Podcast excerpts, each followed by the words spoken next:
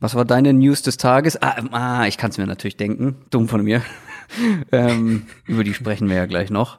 Gab es irgendwas nicht Footballiges, ähm, was du als News, nicht News, habe ich gerade News des Tages gesagt? Ich meine News der Woche. Der Woche? Mhm. Der Woche. Also, abgesehen vom Grinden von Draft-Tapes und, äh, und Free Agency-Listen erstellen, ähm, würde ich sagen, dass, dass die größte News dieser Woche war, äh, dass die Eiswürfelsaison wieder angefangen hat, offiziell. Ähm, Stimmt, ja, ja, guter Punkt, guter Punkt. Ja, ja, ja. Äh, also ganz bin, wichtig, ich, ganz wichtig, bist auch, du jemand, der äh, da sehr viel Wert drauf legt, wie die Beschaffenheit und Größe dieser Eiswürfel ist, die man zu Hause sich selber macht. Weil es gibt ja so Leute, die haben dann irgendwie so Flamingos als Eiswürfel und meinen, okay, Ach das so, ist jetzt nee, nee, nee, the way to ich, go. Also ich will einfach nur, ich will einen, so einen schönen, stabilen Eiswürfel einfach. Also wie der dann, ob der jetzt so rund ist oder eckig, ist mir relativ wurscht, aber halt einen, der auch mal zehn Minuten im Glas bleibt. Und ja. dann bin ich schon so ein, so ein Eiswürfel-Nerd. Also ich bin dann schon irgendwie, ich mache dann schon so in mein Wasser oder was auch immer fünf, sechs Eiswürfel rein. Ah ja, du, äh, du magst es sehr kalt dann, das Getränk. Ja, ja, ja ich habe ähm, vor zwei Jahren oder so, habe ich auf Empfehlung so ein mhm. Eiswürfel ähm, Behältnis gekauft. Das ist eben aus, ich sag einfach mal Gummi. ich weiß nicht aus welchem Material genau, aber es ist gummiartig. Äh, ja. Und das sind wirklich sehr, sehr große ähm, quadratische Würfel ja, dann. Ja, mhm. ähm, genau. Und die sind richtig geil, weil die brauchen richtig lange, um zu, zu schmelzen. Ja. Großartig. Genau, das ist das Beste. Und was übrigens auch ein, weil ich, ich kriege ja oft Fragen in der Richtung, sagt, seitdem einmal ähm, ich da mit einem Reporter von The Athletic gesprochen habe und das in so, einer, in so einer Story dann vorkam, äh, dass ich ja kalten Kaffee trinke in den Nachtschichten, mm. ähm, kriege ich da ja tatsächlich immer noch regelmäßig irgendwelche Nachfragen. Was echt mega nice ist, ist im Sommer über Nacht Kaffee in Eiswürfelförmchen einfach einfrieren. Mm. Und dann am nächsten Morgen oder am nächsten Mittag, wann auch immer, holst du die raus, keine Ahnung, machst du halt irgendwie fünf, sechs so Würfel in, dass du so grob eine Tasse hast machst, machst dir schön in ein Glas, ein bisschen frischen Kaffee drüber und dann halt Milch auffüllen. Und wenn du halt noch willst, keine Ahnung, Vanilleeis rein, was auch immer. Ähm, und dann hast du echt einen richtig leckeren Eiskaffee. Oh, Afrogato. Afrogado, wie ich so schön sage. Kennst du den? Das kenne ich nicht, nee. Kennst du nicht? Ach, das ist so eine italienische Spezialität. Ähm, kleine Tasse, eine Vanille, äh, eine Eiskugel Vanille und ähm, dann Espresso drüber. Ja, ja, genau. So vom, vom Stil her so, genau. Äh, großartig, großartig.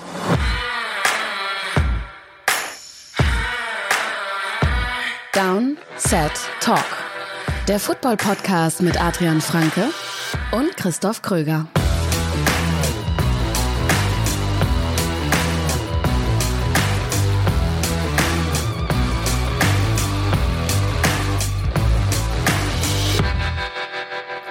Herzlich willkommen zu einer neuen Folge Downset Talk. Heute am 4. März 2021. Der offizielle NFL-Podcast von The Zone und Spox ist das mit mir, Christoph Kröger und mit Adrian Franke.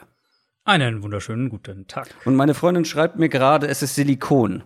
Kein Gummi. Ja, ja, Silikon. Hätte ich äh, jetzt auch meine Vermutung. Äh, ich habe mehrere Nachrichten bekommen.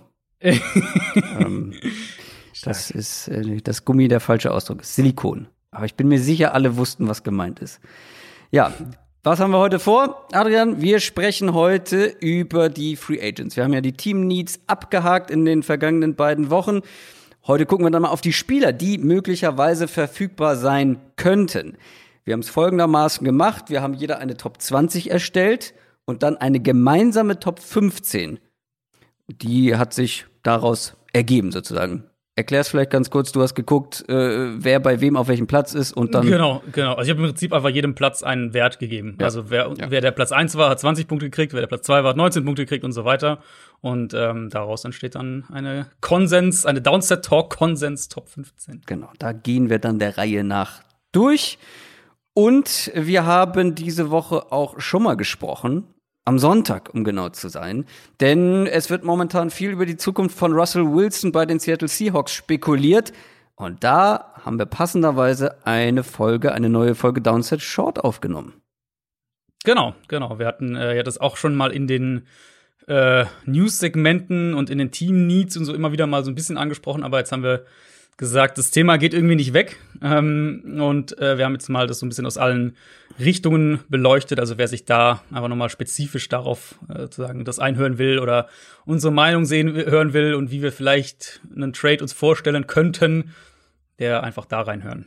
Ja, ein bisschen, ein bisschen blöd, was das Timing anging, denn einen Tag später gab es dann ähm, eine richtig große News, aber über die sprechen wir jetzt. News aus der NFL.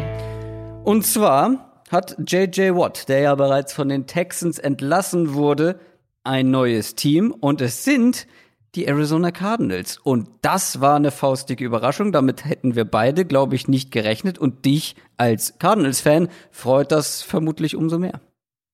Ja, habe ich überhaupt nicht mitgerechnet. Ich hatte das getweetet, als die Meldung dann kam ähm, war gerade am Abendessen machen und, und ahne nichts Böses und auf einmal kam ich eine Benachrichtigung ja. von Ian Rappaport, äh, JJ Watt. Äh, Ach, hat er dir geschrieben? Das ist ja nett. Hat er persönlich geschrieben, ja.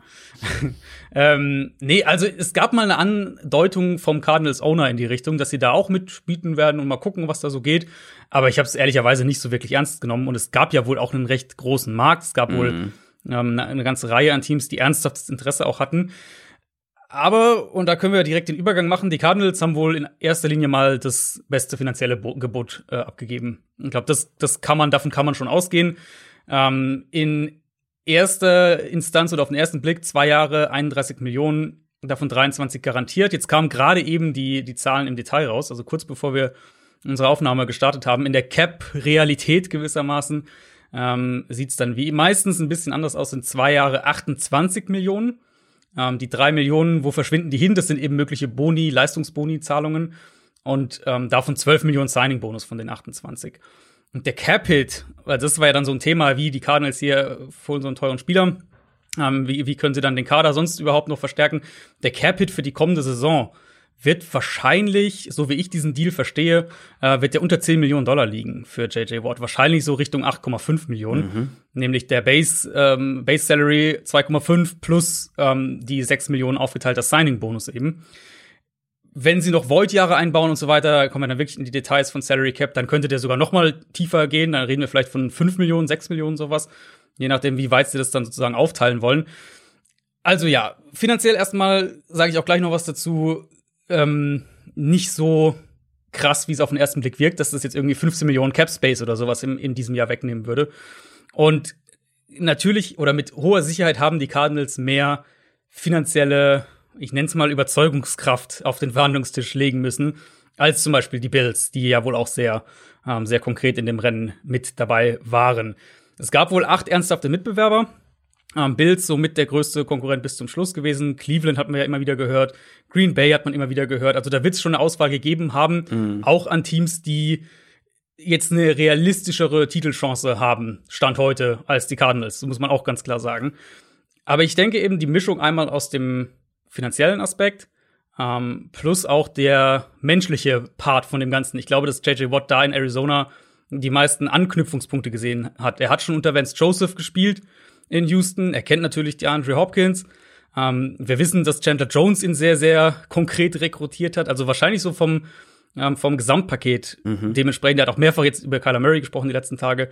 Ähm, war das wahrscheinlich die Situation, in der er sich auch selbst einfach als, ja, also ganz menschlich sozusagen am, am wohlsten gefühlt hat? Ja, und die Bezahlung ist ja jetzt auch nicht ganz schlecht. Genau, ne, keine Frage. Also äh, jeder, der da irgendwie romantische Vorstellungen hat, aber er wollte doch äh, ja, ja, eben. Das, unbedingt zu einem Contender und so, ja. Darüber also haben wir ja Geld, gesprochen, ja. dass ich dann meinte, ja, natürlich wäre es nett, wenn er mit seinen Brüdern zusammenspielt, aber ich meine, das sind, die wollen auch äh, so viel Geld ja. wie möglich verdienen, die meisten zumindest genau. von ihnen. Nee, und wenn nicht sie, genau. dann die Agenten und und und äh, Berater und Manager und so weiter. Ne? Und sie also wollen ja auch, sie wollen auch für ein Team spielen, ähm, wo sie Spaß haben. Das darf man, glaube ich, auch immer nicht vergessen bei diesen, wenn Spieler dann wirklich mal Free Agents werden. JJ Watt war ja noch nie Free Agent. Ja. Ähm, wenn die wirklich mal Free Agent werden, die wollen ja auch zu einem Team dann, wo sie sich in dem Spot, wo sie sich mal aussuchen können, verhältnismäßig, ähm, zu einem Team, wo sie denken, dass sie Spaß haben werden.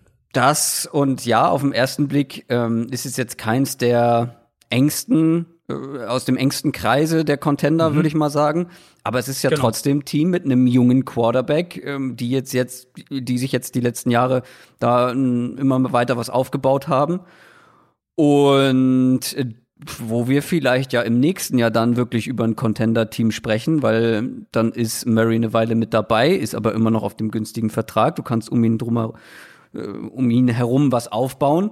Und der mhm. Pass Rush mit Chandler Jones und JJ Watt ja. ist jetzt auch gar nicht mehr so übel plötzlich. Nee, absolut, absolut. Ähm, Gerade auch Jones, der ja den Großteil der Saison eben verpasst hat, der vergangenen Saison. Mhm. Und Watt, den du natürlich nach innen schieben kannst, ja. der letztes Jahr in Houston extrem viele Double Teams gesehen hat, ähm, weil ihm ihm ja auch dieser Gegenpart gefehlt hat und trotzdem hat er immer noch 45 Quarterback Pressures gehabt.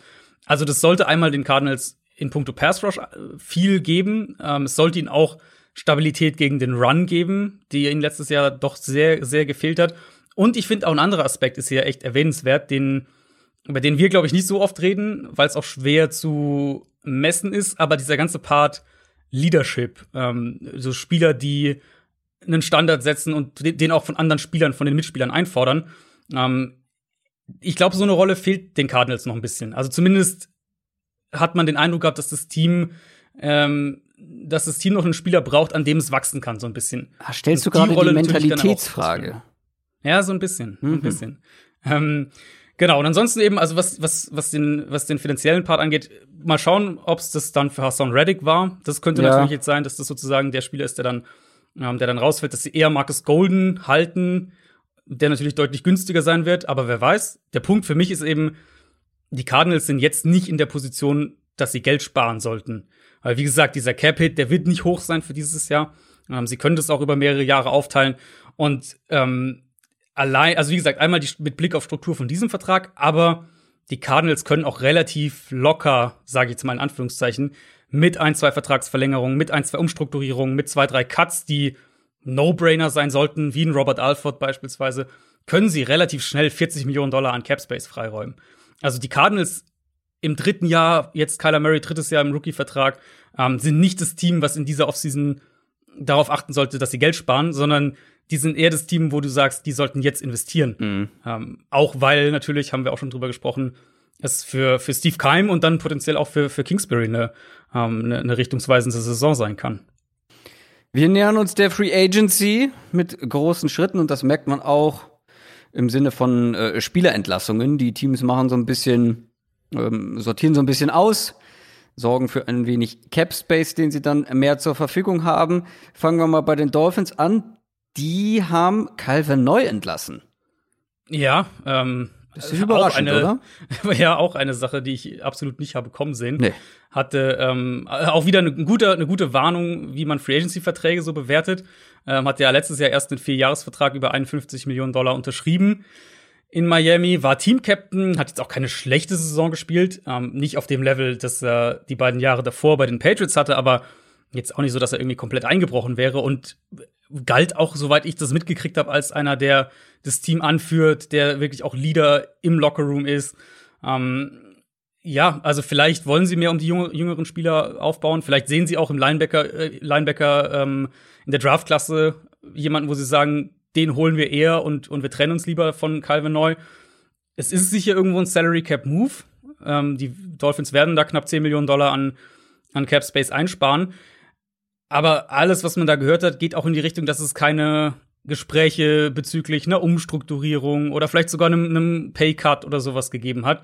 Also schon irgendwo verwunderlich und Brian Flores scheint da, ähm, der ja auch wenn neu aus Patriots Zeit noch kannte, scheint da relativ entschlossen gewesen zu sein, dass sie ähm, in eine andere Richtung gehen wollen. Und ja, jetzt kommt er auf den Markt und Rückkehr zu den Patriots wäre natürlich der, der Klassiker und, und irgendwo auch ein logischer Fit. Tennessee habe ich mir noch aufgeschrieben, das wäre auch so ein Team, wo ich ihn mir gut vorstellen könnte.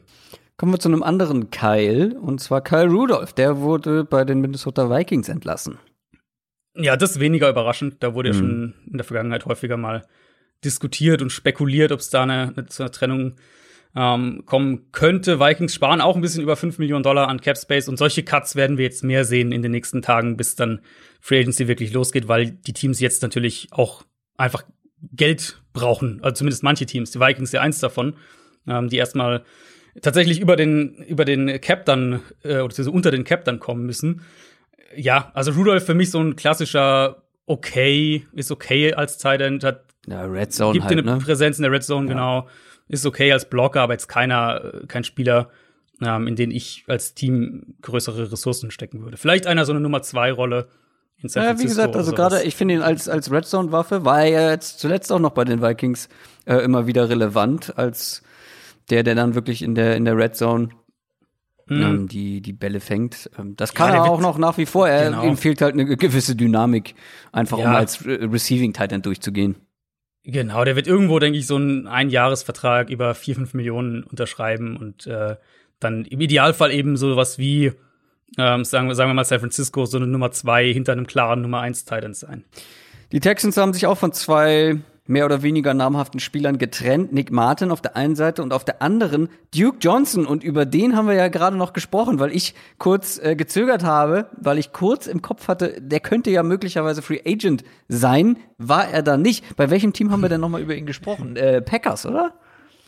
Äh, ich, glaube, ja. Als es receiving, um receiving, receiving, äh, back, receiving back genau, ja. ähm, mit AJ Dillon ja. und dann einem Duke Johnson zusammen. Ich glaube, das war so mein Beispiel. Ja. Ähm, aber jetzt ist er dann doch zu haben, eine Woche später. Jetzt ist, jetzt ist er Free Agent, ja. ja. Sie haben sich da offensichtlich bei den Running Backs äh, einen Plan zurechtgelegt. Sie sind ja beide, beide Johnsons sind sie ja sozusagen, äh, haben sie auf die Agenda gesetzt. Duke Johnson haben sie entlassen. David Johnsons Vertrag wurde umstrukturiert, dem hat er auch schon, schon zugestimmt. Also der wird dann der, der Back in Houston sein und Duke Johnson ja, ich dachte, eben. Ich dachte, sie haben mit Duke Johnson Platz für Christian McCaffrey gemacht. Ja, nur wenn er ein Backfield Committee mit David Johnson will. bildet. Aber auch Duke Johnson, das ist ja auch ein Wahnsinn, wenn man überlegt, dass die damals einen Drittrunden-Pick für ja. den bezahlt haben und, und gefühlt haben sie ihn nie richtig eingesetzt. Äh, Betonung eben, auf richtig. Äh, genau, also korrekt, im Sinne von korrekt ja. eingesetzt. Und ähm, der andere Spieler eben Nick Martin, den sie auch entlassen haben, auch ein, ein Cap-Cut letztlich. Sie sparen damit äh, auch gut 6 Millionen Dollar gegen den Cap. Mhm, immer noch eigentlich ein guter Passblocker und ja, also irgendwie, wir kommen halt bei den Texans immer darauf, aber was soll man sagen? Das wird jetzt Deshaun Watsons Stimmung auch nicht heben, dass der Center, der über Watsons komplette NFL-Karriere der Starting Center in Houston war, dass der jetzt nicht mehr da ist. Das waren unsere News. Ähm, ich muss tatsächlich noch mit einem, ähm, mit einem Fehler aufräumen, den ich im, in der Einleitung gemacht habe, im Intro gemacht habe. Ich habe Afrogato gesagt, ähm, hat aber nichts mit der Haarpracht zu tun. Affogato, ohne R. Also falls ihr das googelt und nicht findet, Affogato. ja, gerne mal beim Ja, jetzt wo du sagst. Beim Italiener um die Ecke bestellen. Schön Affogato. Ja. Afrogato hat damit nichts zu tun, aber so rein gar nichts. NFL Preview. Wir gucken auf die Free Agency, wir gucken auf unsere gemeinsamen Top 15 Free Agents und fangen mit der Offensive an. Ich glaube, das habe ich noch gar nicht gesagt äh, vorhin. Wir haben das aufgeteilt in Offense und Defense. Wie gesagt, wir fangen mit der Offense an. Bevor wir zu den Top 15 kommen, äh, können wir ganz kurz ja mal über ein, zwei Namen sprechen, die es nicht reingeschafft haben. Wir haben am Ende mhm. noch mhm. jeder zwei Sleeper, die man vielleicht jetzt so gar nicht auf dem Schirm hat oder weniger auf dem Schirm hat. Ähm, ein paar Namen, die es knapp nicht mit reingeschafft haben, sind Juju Smith-Schuster. Ähm, der war bei beiden von uns, ähm, bei mir auf 16, bei dir auf 17. Ja. Curtis Samuel war bei mir gar nicht in den Top 20, bei dir auf der 15. Jonu Smith, ähm, bei uns beiden auf Platz 19. Mhm. Und Ryan Fitzpatrick. Wir müssen nachher noch mal über, über die Quarterbacks sprechen. Ja, ja, das, das äh, bereitet euch auf eine Überraschung vor, ja. kann ich da nur sagen. Ich habe ihn auf ähm. 13, du auf 20, was mich sehr ja, überrascht hat. Ist ja vor allem halt dem Alter geschuldet. Du hast ja. also Fitzpatrick ist halt du holst den eh nur für ein Jahr und ja, die Chance, dass es, dass es halt in dem einen Jahr dann irgendwie auch total bergab geht, ist halt auch irgendwie da. Deswegen habe ich ein bisschen runter. Ja, das Ding ist, ähm, es, wir sprechen gleich noch über einen zweiten Quarterback, den du tiefer hast als ich. Ähm, ich habe versucht, Positional Value ein bisschen mit einzubeziehen. Mhm. Ähm, es ist natürlich immer schwierig bei solchen Rankings. Das ja. wird für jedes ja, ja. Team unterschiedlich aussehen. Wenn Klar. du aber ein Team bist, ähm, wenn du ein Team bist, wo du keine klare Quarterback-Situation aktuell hast, und da gibt es noch ein paar aktuell, dann wäre für mich der Quarterback, über den wir später sprechen, oder auch ein Ryan Fitzpatrick. Zum Beispiel, ähm, mhm. du bist jetzt mh, hm, Chicago. Chicago oder ah, also irgendein Team, was wahrscheinlich früh einen draften wird. Jetzt mal Jaguars ausgeschlossen, weil da wird Trevor Lawrence dann auch zu Beginn ähm, direkt starten. Aber weißt du, so ein Team einfach, das keinen klaren Starting Quarterback aktuell hat, wo die Situation eben unklar ist. Ich glaube, dann sind diese beiden Namen relativ weit oben mit dabei. Ich habe versucht, mhm. nicht zu, also wenn wir Positional Value wirklich komplett mit einbeziehen, dann wären die Quarterbacks natürlich ja, viel, viel weiter oben alle. Klar. Das genau. habe ich versucht, so ein bisschen ins Verhältnis zu setzen. Und was mich halt überrascht hat, ähm, sprechen wir gleich im Detail drüber. Ich habe das Gefühl, bei manchen Positionen hast du es gemacht, aber bei den Quarterbacks weniger. Ja, es ist, glaube ich, so eine, es ist da immer so ein bisschen, äh, man kriegt das nie komplett konstant hin, glaube ich, bei, bei, diesen Rankings, weil sonst, ja, aber also deswegen dürftest du ja theoretisch keinen Guard in der Top 10 überhaupt haben, weil, ja. Ne, äh, also, und, ähm, ja. Das, ja, deswegen bin ich da so ein bisschen hin und her gegangen und habe dann eben für mich innerhalb der, innerhalb der Position überlegt, Fitzpatrick für ein Jahr finde ich okay, aber selbst das ist jetzt für mich so ein, er, er war jetzt letztes Jahr in Miami gut, überhaupt keine Frage. Ähm, aber glaube ich, dass er das nochmal abspult auf dem Level und konstant, wenn er 16 Spiele startet. Da mm, ja, bin ich irgendwie dann doch so ein bisschen ins Zähneknirschen. Ja, aber das ist halt ähm, immer so ein bisschen, was ich bei mir auch noch ein bisschen mit einbezogen habe. Und das muss man vielleicht auch noch mal dazu sagen. Deswegen finde ich es auch ganz gut, dass wir unsere beiden Rankings kombiniert haben, weil dadurch werden so ähm, diese unterschiedlichen Herangehensweisen mhm, genau. und wie du gerade sagst, du kriegst es nie genau. so zu 100% sauber dann hin. Es wird so ein bisschen ausgeglichen. Also jemanden, den ja. ich vielleicht zu hoch habe, hast du dann niedriger und am Ende landet er, glaube ich, auf einem nachvollziehbaren Platz. Ähm, ich habe mir halt dabei auch noch so ein bisschen gedacht, wenn du ein Team bist, eben was irgendwie auf Quarterback noch ein Need hat, ähm, wie viel Auswahl hast du. Weißt du, was ich meine? Und da gibt es dann mhm. wirklich nur noch wenig Quarterbacks, die zur Verfügung sind, wo du sagen kannst, okay, den kann ich jetzt mal auch als Übergangsquarterback starten lassen. Oder als Aber Quarterback, bis mein, mein Rookie-Quarterback ähm, so weit ist, dass ich ihn starten lassen kann, im Vergleich zu Nummer zwei Wide Receivern. Da habe ich, finde ich, eine viel größere Auswahl, auch wenn du noch den Draft mit dazu nimmst. Also, ähm, Verstehe ich, also verstehe ich, ja, aber dann müsstest du eigentlich doch in deiner Liste auch einen Cam Newton zum Beispiel haben. Weil der wäre jetzt bei mir noch so ein bisschen, also der wäre bei mir so die 20 bis 25 Range eher. Aber nach deiner ich habe, ich habe ihn äh, in den letzten, auf den letzten Plätzen habe ich ihn mit in die Überlegung gezogen. Ja, das stimmt. Letztendlich ähm, ist er dann nicht, er wäre wahrscheinlich auf 21 gekommen. Ich weiß, dass ich hm. bei 19, 20 habe ich schon drüber nachgedacht, nimmst du jetzt Cam Newton? Ich glaube einfach, dass Cam Newton wirklich nur in einer ganz bestimmten Offense funktionieren kann, ähm, mhm. weil er einfach das, als Passer ja. nicht mehr, nicht mehr das ist, was er mal war. Und er dann so sehr limitiert war. Und deswegen sind dann andere bei mir noch mit reingerutscht ich frage mich, oder ich habe noch, ich hätte da echt noch so ein paar Gedanken. Also zum einen frage ich mich, ob wir bei Jono Smith beide, also wir haben das ja gesagt, wir sind beide auf 19, ob wir da beide zu niedrig sind. Ähm, weil ich dann überlegt habe, also eigentlich ist es halt ein, naja. ist ein Elite-Athlet, es ist ein guter Blocker, er ist super dynamisch nach dem Catch. Das war jetzt ähm, vier Jahre ja. lang. Ja. Und letztendlich ja. hat ein, ähm, ein Ferkser bei Tennessee ähm, ja, plötzlich fast einen besseren Job gemacht als John Smith. Also bist du bei ihm so ein bisschen downgecoolt, weil meine Überlegung ja, genau. war immer noch, ähm, es gibt, also auch da, der Titan-Markt ist ja nicht groß. Also es gibt, du hast halt den, den einen großen Namen, über den wir natürlich auch sprechen werden, mit Hunter Henry. Ähm, aber viel mehr ja nicht dahinter. Und der Draft ist auch sehr, sehr top-heavy. Da hast du halt zwei oder drei am, an der Spitze und das war es auch mehr oder weniger.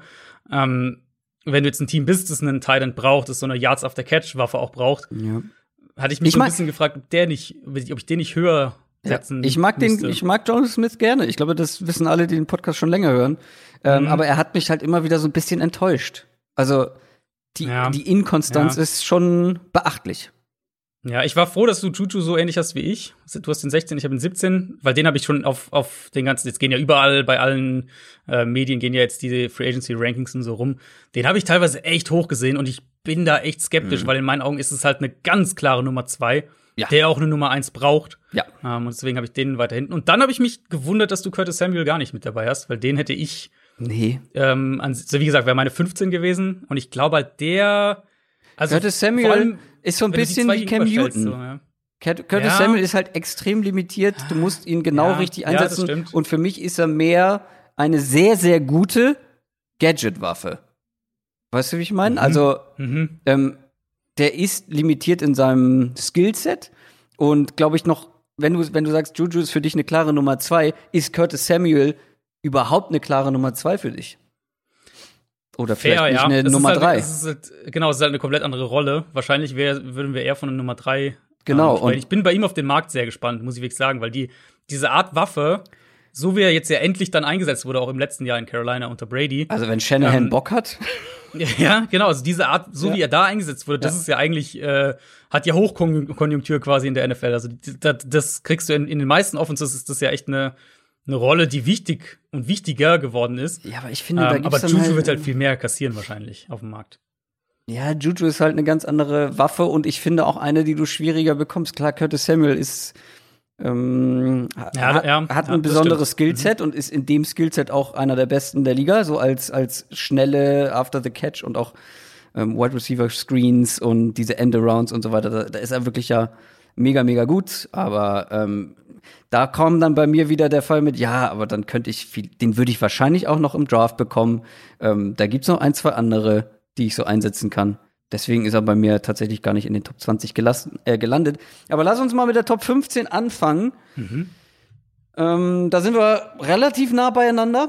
Bei Alejandro Villanueva, Offensive Tackle, bisher bei den Pittsburgh Steelers gewesen, seit 2015 bei den Steelers. Ich habe ihn auf 17, du auf 14. Der ist mittlerweile 32 Jahre alt, aber weswegen er ähm, ja hier mit drin sein muss, ist, er ist einfach ein Sinnbild von Verlässlichkeit auf seiner mhm. Position und das ist eben eine der wichtigsten Positionen, Offensive Tackle. Äh, ich glaube, ihm fehlt noch ein bisschen, oder nicht noch, das ist falsch bei einem 32-Jährigen, aber ihm fehlt, glaube ich, ein bisschen was zu diesem absoluten Top-Level, aber der ist so extrem solide ähm, und der hat bestimmt noch zwei, drei Jahre im Tank. Ja, kann ich nur voll mitgehen. Also kann ich nur voll mitgehen. Das ist ein absolut solider bis guter Offensive Tackle, gerade in Pass Protection. Ähm, und das ist ja das, was du auf der Position letztlich haben willst. Also ja. natürlich im Idealfall hast du einen Elite-Tackle und wir kommen ja nachher noch zu einem anderen, der in diesen Sphären durchaus zu nennen ist, aber im Idealfall hast du so einen, die kommen aber auch nur sehr selten auf den Markt. Ähm, und Villanueva für mich immer noch, wenn du jetzt, wenn du ein Team bist, das eine schnelle Left-Tackle-Lösung braucht, mit einem sehr hohen Floor, also wo du sagst, wir brauchen einen, der verlässlich ist, der, den wir da hinstellen, Woche eins und wir wissen, um die Position müssen wir uns keine Sorgen machen. Dann ist es ja, für mich eben, genau. das ist der Markt für ihn. Und äh, ja. da gibt's ja auch, also gibt's ja mehr als genug. Chargers, Coles natürlich auch, die, die ja. Anthony Costanzo verlieren. Ähm, generelles Thema und wir werden ja auch heute noch mal noch mehrmals auf die Position kommen. Ähm, es könnte eine ziemlich gute Offensive Tackle Gruppe für die Free Agency sein, wenn Könnte. man genau, also genau, muss natürlich gucken, wer letztlich bei, bei mhm. seinen Teams bleibt, aber ähm, ein Alejandro Villanueva wird wahrscheinlich auf den Markt kommen. Das klingt schon so durch aus Pittsburgh. Ein Russell Okung wird wahrscheinlich auf den Markt kommen. Ein Calvin Beecham wird wahrscheinlich auf den Markt kommen. Ähm, Orlando Brown von den Ravens wissen wir, dass da inzwischen Trade-Gespräche laufen oder, oder zumindest Trade-Angebote eingeholt werden. Also für Teams, die Offensive Tackle brauchen, mhm. glaube ich, könnte es ein ganz guter Markt dieses Jahr werden und, und Villanueva, Villanueva ist für mich so der, also ja, du hast eigentlich, du hast eigentlich schon perfekt gesagt, so das Musterbeispiel an Konstanz, Stabilität. Ja. Du setzt ihn dahin, der wird, der ist nicht, wird kein Top 5 Tackle sein, aber du weißt, genau. dass du keine Schwäche auf der Position hast. Genau. Ich glaube, da braucht man auch gar nicht viel mehr zu sagen zu Villanueva. Kommen wir zu Top 14 und da kommen wir schon zum ersten kleinen Schocker. Gar nicht, weil wir ihn so weit auseinander haben, sondern dass ich ihn höher habe als du. Jameis mhm. Winston, Quarterback. Ähm, letztes Jahr bei den New Orleans Saints unter Vertrag gewesen. Ich habe ihn auf 14, du auf 16, also nah beieinander, aber damit hätte ich niemals gerechnet. Aber ähm, wir haben ja, ja eben schon so ein bisschen drumherum gesprochen. Ich habe ihn halt das Stück höher, weil ich glaube ich bei mir ein bisschen mehr Positional Value mit mhm. einbezogen mhm. habe. Für mich ist er halt so ein absolut High-End Backup Quarterback. Und ich meine, jeder, der diesen Podcast hört, weiß, dass du positiver bist, was James Winston als Spieler angeht. Ähm, ja. Bei mir ist es halt wirklich Positional Value, weil für mich ist so ein High-End Backup Quarterback und vielleicht noch in irgendeiner Offense, vielleicht ein Starting Quarterback, keine Ahnung, ist für mich wertvoller, das was ich eben schon mal gesagt habe, als so ein klarer Nummer 2 Receiver. Wie Curtis Samuel, den hast du vor James Winston beispielsweise. Oder wir sprechen äh, gleich noch, kann ich schon mal ein bisschen spoilern, über Corey Davis, den hast du auch davor. Mhm. Die habe ich zum Beispiel hinter einem James Winston, weil das dann schon für mich wertvoller ist, beziehungsweise die Auswahl, die du zur Verfügung hast, wenn du auf der Suche nach einem High-End-Backup-Quarterback bist, durchaus limitiert ist im Vergleich eben zu dieser ganzen Bandbreite an Nummer zwei Receivern äh, und Nummer drei Receivern, ähm, mhm. die du schon auf jeden Fall finden kannst oder dann später auch im Draft. Und wie gesagt, im Vakuum äh, wäre er dann für mich davor, ähm, wenn du eben auf der Suche nach jemandem bist auf der Quarterback-Position, als halt diese Nummer zwei Receiver.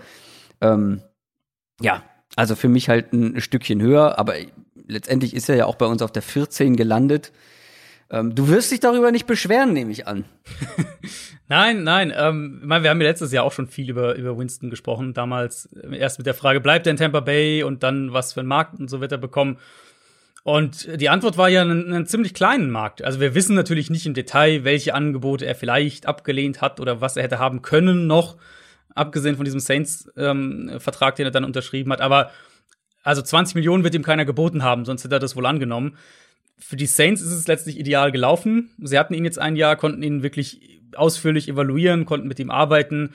Trotzdem hat er jetzt nicht irgendwie mit vier, fünf guten Spielen seinen Markt da wieder mhm. reaktiviert. Sprich, ich vermute, das ist, das ist auch meine Vermutung für, für ihn, dass er in New Orleans bleibt, irgendwie so für ein Jahr, sieben Millionen, irgendwas so in der, mhm. in der Größenordnung. Sportlich hat sich bei mir eigentlich wenig geändert. Ich finde Winston als Spieler nach wie vor faszinierend, ähm, weil eben seine mhm. Saisons mhm. letztlich unterm Strich Liga Mittelfeld sind. Also wenn wir zum Beispiel diese ja, ja. berüchtigte 30-30-Saison nehmen, vorletztes Jahr, als er 33 Touchdowns und 30 Interceptions geworfen hat für Tampa, da war er nach Expected Points Added pro Play der Nummer 14 Quarterback, knapp hinter Aaron Rodgers und knapp vor Tom Brady. Ähm, nur wie er da hinkommt, das ist halt echt einzigartig in der NFL, weil er eben ja überhaupt nicht Mittelmaß spielt, sondern entweder spektakulär, greift vertikal an, Big Plays und so weiter, ähm, oder halt furchtbar mit diesen ganzen grausamen Turnovern, die wir ja alle kennen. Und diese Formel, wenn man so will, ist halt dahingehend spannend, weil, also sagen wir mal so, sagen wir mal, du kannst Derek Carr bekommen. Dann weißt du, okay, das ist eine hohe Baseline, hoher Floor, aber relativ niedriges Ceiling. Du weißt relativ sicher, du bekommst Quarterback 10 bis 15. Irgendwas dazwischen wahrscheinlich. Hm. Mit Winston kann es eben sein, dass du über, äh, weiß ich nicht, drei Spiele Quarterback 25 hast und dann für vier Spiele aber auf einmal Quarterback 5. Und das ist halt so ein bisschen für mich der Punkt, der dann auch sein Value letztlich ähm, ja, definiert. Weil wenn du, ganz, ganz kurz, wenn du als Team der Meinung bist, dass du vielleicht eine Saison den guten James Winston primär aufs Feld bekommen kannst, dann äh, solltest du unbedingt zuschlagen. Und wenn du halt den, ich nenne jetzt mal den normalen James Winston bekommst, dann ist es halt unterm Strich ein durchschnittlicher, leicht unterdurchschnittlicher Starting Quarterback. Was du bei dieser Rechnung komplett ignorierst, ist das Frustrationslevel, das bei ja. beiden Quarterbacks nicht unterschiedlicher sein könnte. Ich richtig, bin, richtig. also wenn ich es mir aussuchen könnte, würde ich keinen von beiden verpflichten. Wäre weder Carr Derek Carr noch James ja. Winston. Ich würde jemand anderes nehmen. Also, ja, das aber, aber bei James Winston musst du halt mit einbeziehen, dass der dir halt im Alleingang ein Spiel komplett wegwerfen kann. Derek Carr gewinnt dir vielleicht weniger Spiele, aber er verliert dir halt auch deutlich weniger Spiele. Genau. Und wenn du genau, bei Derek genau Carr wirklich absolut perfekte Umstände bastelst, absolut perfekte Umstände, glaube ich, kannst du unterm Strich erfolgreicher sein als mit James Winston in den der braucht andere Umstände, aber in ähnlich perfekten Umständen. Und ich finde, ähm, klar, die Bugs haben sich noch mal verbessert, seitdem er weg ist, aber trotzdem, ich finde, wir haben gesehen, zu was diese Offense in der Lage sein kann, mhm. mit einem Quarterback, der das Ganze unter Kontrolle hat. Ja, gehe ich voll, voll und ganz mit. Also man, man sollte nicht James Winston verpflichten und, und davon ausgehen, dass man irgendwie den zwölf besten Quarterback der Liga bekommt. Das Potenzial ist aber halt da, einen Top Ten Quarterback in irgendeinem Jahr zu haben. Das ist, finde ich, das ist das, was die, was das intriguing sozusagen macht für mich. Ähm, aber natürlich, und die Turnover sind ja auch ein, ein, riesiger Punkt. Und, und was die NFL uns ja auch deutlich gezeigt hat, ist, dass Coaches die Gefahr auf Turnover deutlich höher gewichten als die Chance auf Big Plays. Im Fall James Winston. Mhm. Und deswegen wird es, glaube ich, für ihn auch ganz kritisch sein, dass er sein Team in dieser Offseason mit viel ähm, Bedacht auswählt. Weil wenn der jetzt zum Beispiel, sagen wir mal, der geht nach Chicago und es geht da in die Hose und nach der Saison werden alle entlassen. Dann glaube ich nicht, dass James Winston dann glaube ich nicht, dass James Winston noch mal eine Chance als Starter bekommt. Während eben, wenn er in, in New Orleans bleibt und klar, die werden den Kader ausdünnen müssen, aber haben wir ja drüber gesprochen letzte Woche, dass, dass die, ähm, dass die Offense, abgesehen von Quarterback aktuell, relativ intakt bleiben wird. Dann könnte er da deutlich besser aussehen. Und das hoffe ich ehrlich gesagt auch, weil ich ihn sehr gerne in der mhm. Offense mal ein Jahr sehen würde. Ja, aber wie kommt es jetzt, dass du ihn niedriger hast? Also bist du doch ein bisschen skeptisch äh, ja, eine gewisse Skepsis finde ich. Also da darf man sich auch nicht zu sehr selbst in die Tasche lügen, weil also ich kann die Big Plays loben und so weiter, so viel ich will und drüber reden. Naja, gut, die Turnover kommen halt damit in Kauf oder nimmt man damit mhm. mit in Kauf. Ähm, ja, und das ist ja auch richtig so, aber deswegen kann man sie ja trotzdem nicht äh, nicht ausklammern. Deswegen ist halt für mich die die Gefahr sozusagen, dass James Winston irgendwie der Quarterback Nummer 20 wird, ist halt ähnlich hoch wie die Chance, dass der Quarterback Nummer 9 ja. wird. Und das muss man halt schon dann, finde ich. Ja, ich war trotzdem überrascht, dass du ihn eben vor so Leuten wie einem Curtis Samuel oder wie unsere Nummer 13, zu der wir jetzt kommen, Corey Davis hast. Also mhm. für mich ist da einfach die, der Positionswert dann doch noch ein bisschen entscheidend. Ähm, ich habe Corey Davis, den Wide Receiver, bisher bei den Titans gewesen, auf Platz 15. Du sogar auf 10. Und das ist halt schon ganz mhm. witzig, wie diese Storylines und es ist nicht das letzte Mal, oder? Ja, weiß ich gar nicht. Aber gerade bei den beiden Namen, bei James Winston und Corey Davis, wie diese Storylines am Ende in diesem Ranking komplett umgedreht ja. sind. Weil ich war ja. derjenige, der immer wieder Corey Davis im Laufe der vergangenen Saison erwähnt hat und hervorgehoben hat, wie gut und wichtig seine Saison war, wie der sich entwickelt hat bei den Titans. Und jetzt hast du ihn fünf Plätze höher. Für dich ist das ein Top 10 Free Agent. Ich finde, das muss man noch mal unterstreichen. Offense, Offense Free Agent. Aber ja. Ja, aber ein Top 10 Offense Free Agent. Und bei aller Liebe, mhm. ja, er ist eine sehr gute Nummer zwei, wenn er so spielt wie das vergangene Jahr bei den Titans. Aber für mich ist ganz klar, dass er kein Nummer 1 Receiver ist. Das haben wir die Jahre davor gesehen oder die Jahre ohne AJ Brown gesehen. Für mich mhm. fehlt ihm auch ja, so eine gewisse Dynamik, ähm, ein gewisses Route Running, um dann echt eine 1B vielleicht sogar zu sein, wie du es immer so schön nennst. Ähm, und solche Nummer Zweien, ähm, finde ich, gibt es ein paar mehr noch in der Free Agency und ähm, ja, deswegen dann bei mir Platz 15 und da habe ich dann halt auch andere Positionen, andere Spieler höher bewertet, zum Beispiel ein paar Offensive Linemen, über die wir gleich sprechen werden. Ähm, weil ich glaube, dass es einfach viel, viel schwieriger ist, diese Position auf dem Niveau, zu dem wir gleich kommen, besetzen zu können, als Corey Davis, der für mich halt, wie gesagt, echt eigentlich eine klare Nummer zwei ist. Ähm, und da ist die Auswahl halt echt groß und dann habe ich das so ein bisschen mit einfließen lassen, deswegen für mich nur auf 15. Ja, gut, das habe ich ehrlicherweise nicht in dem Ausmaß mit einfließen lassen, weil ja, also es gibt mehrere gute Nummer zwei Receiver auch in dieser Free Agency. Ähm, die habe ich aber auch vor ihm dann jetzt. Also sie kommen ja dann noch in der Top Ten. Ähm, aber Davis ist halt für mich eine richtig, aber richtig gute Nummer zwei mittlerweile. Ja, aber, aber äh, also ein Juju ist ja auch eine gute Nummer zwei. Ja, T.Y. Hilton kann eine also, gute Nummer zwei sein. Wir sprechen vielleicht später bei den Sleepern noch über einen. Uh. Der eine gute ja, Nummer zwei hab, sein könnte. Also es gibt äh, da noch einige auch dahinter, die bei mir. Ja, genau, da, da ist, das ist ein super Name, weil Juju habe ich zum Beispiel eine klare Stufe hinter Corey Davis. Wenn ich die jetzt heute ranken müsste, hätte ich, hätte ich Juju eine klare Stufe hinter Corey okay, Davis. Okay, die sind bei mir äh, schon, äh, schon Corey Davis vor Juju, aber nicht so klar. Also es ist schon relativ eng. Also ich habe ihn eben also ja, 2020 war irgendwo schon so seine Breakout-Saison ähm, und das stimmt schon, stimmt schon zu einem gewissen Grad, aber er war. Ich habe sie auch 2018, auf 15 und 16 sehe ich gerade, also sehr eng beieinander. Ja, das stimmt, das ist echt eng. Ähm, genau, nee, aber er war 2018 auch schon ganz gut, er war 2019 okay und dann jetzt eben 2020. Ich habe jetzt nochmal nachgeschaut unter Receivern mit mindestens 50 Targets Platz 4 mit 2,58 Yards pro gelaufener Route vor einem mhm. Stephon Diggs, vor einem Will Fuller, vor einem DeAndre Hopkins. Und ich mag ihn eben sehr als Big Body Receiver in der Mitte des Feldes mit ein bisschen Speed, ähm, kann Outside spielen natürlich. Mhm. Für mich so ein rundum Receiver, ja. den ich rundum guter Receiver, den ich gern irgendwie als Nummer zwei ähm, in meiner Offense hätte und der dir auch wirklich eine 1000 Yard Saison als Nummer zwei bringen kann. Und der der Punkt eben für mich ist, aber das habe ich jetzt hier nicht einfließen lassen, weil es geht ja jetzt mehr um die um die sportliche Qualität des Spielers. Der Punkt ist für mich mit Davis so ein bisschen die Diskrepanz, die ich befürchte zwischen seiner Rolle und dem, was er wahrscheinlich auf dem Markt bekommen wird, weil eben er ist ein wirklich guter, aber ein Nummer zwei Receiver. Ähm, und die Gefahr ist auf jeden Fall da, dass, dass er von einem Team Nummer eins Receiver Geld bekommt und ähm, dann, äh, ja, dann ist er halt wahrscheinlich sehr hoch bezahlt und da ist wiederum die Frage dann, wenn er in so eine Rolle gedrückt wird, weil er den entsprechenden Vertrag hat, wird er wieder deutlich weniger effektiv sein. Das wäre auf jeden Fall eine gute Ausrede dann im Nachhinein, äh, wenn wir dann noch mal auf deine Platzierung gucken, ähm, auf Platz 10. Ja, aber ich finde, also so wie du das gerade argumentiert hast, wundert mich Platz 10. Da sehe ich ihn eher so, da wo wir ihn jetzt haben, bei 13. Ja, vielleicht, es ist vielleicht halt schwierig. auch äh, Receiver-mäßig einfach, äh, also ich, ich, ich schätze, also Receiver, die Receiver, die ich mag sozusagen, ähm, also die ich sportlich mag, ähm, ja. gebe ich halt einen hohen Value, weil es halt für mich nach Quarterback die wichtigste Position ist. Ja, du, äh, das kommen noch einige Receiver, die wir ganz weit vorne haben. Richtig, ähm, ja klar. Und ich mag Corey Davis als Spieler auch.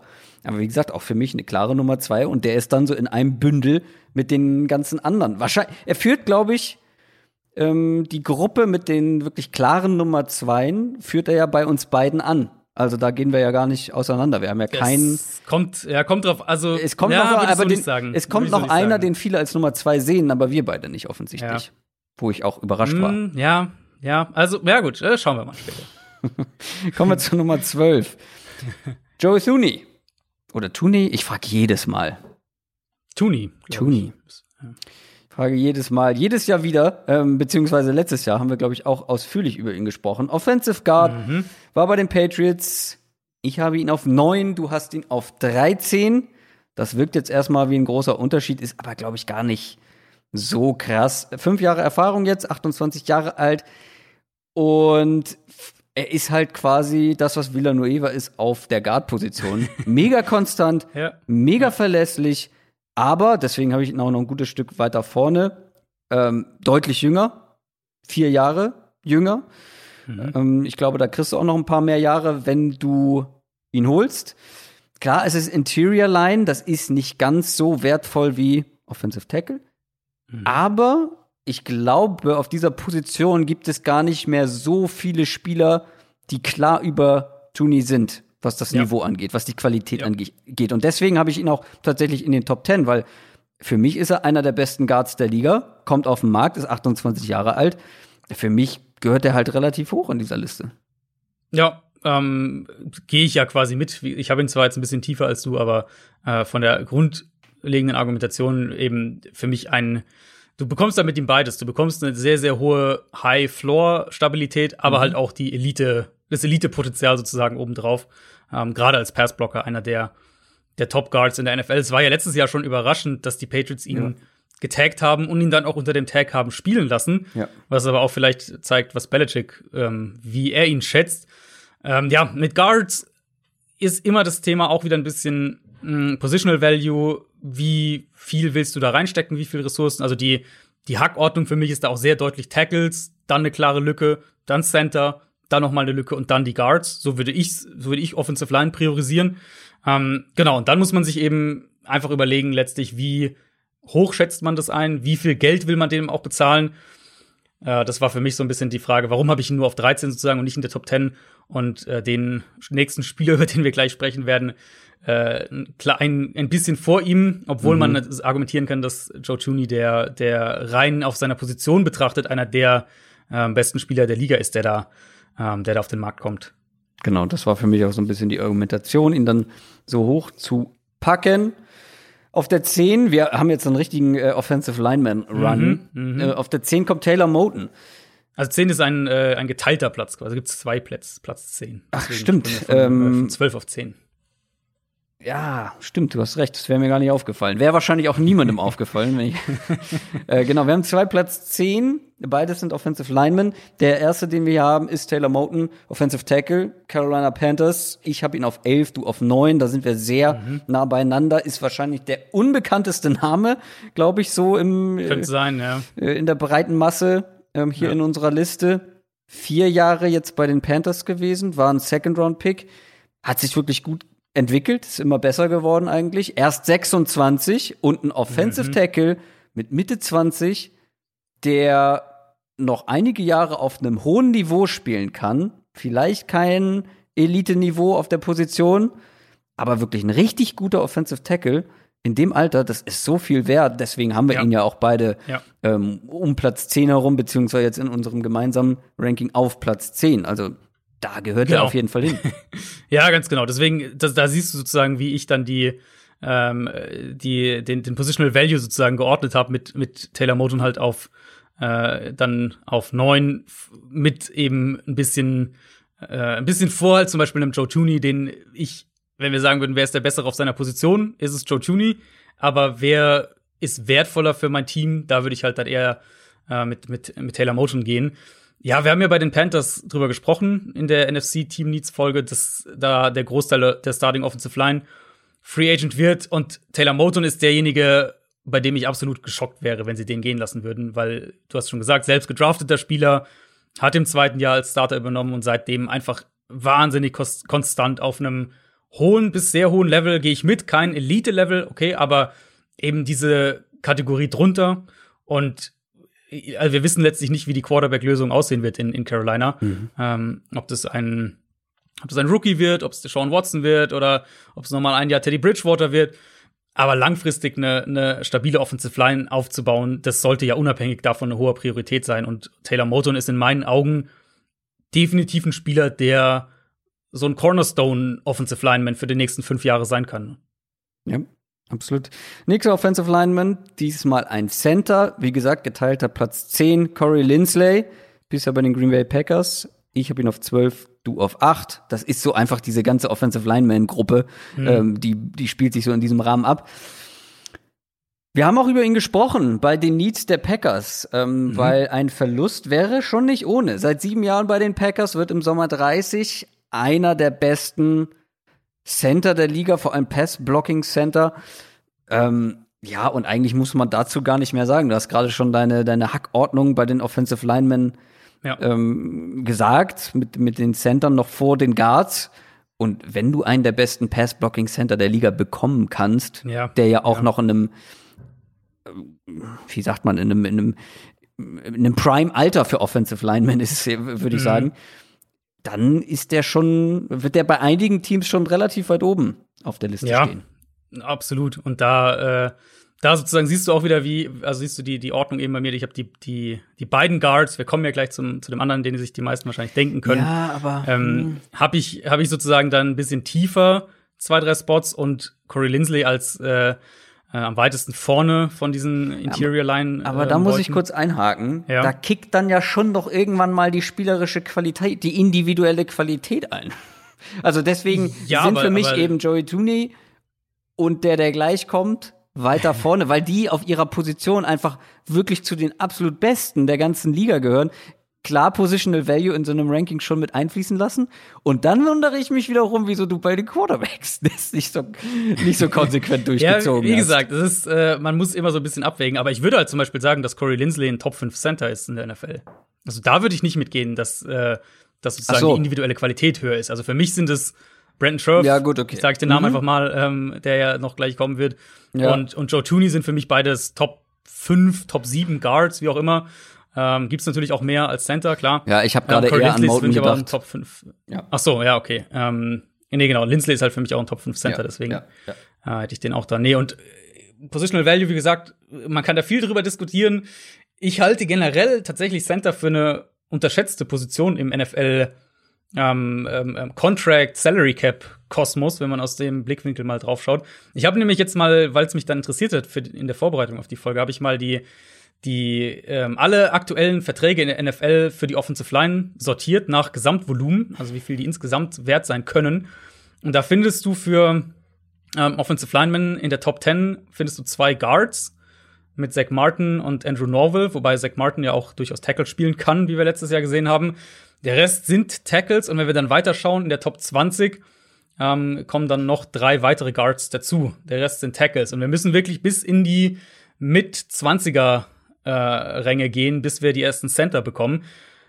Aber gerade wenn wir eben davon reden, wie die Pass Protection organisiert wird, wie auf Blitzer reagiert wird, wie Anpassungen an der Line of Scrimmage vorgenommen werden gegen diese Defenses, die immer schwerer zu lesen sind, ähm, und wie extrem, in meinen Augen auch ein, ein Elite-Center, der auch die entsprechende Mobilität mitbringt, wie weit der eine Offense öffnen kann, dann halte ich Center tatsächlich für ähm, unterschätzt in der NFL aktuell, für was, was äh, Verträge angeht.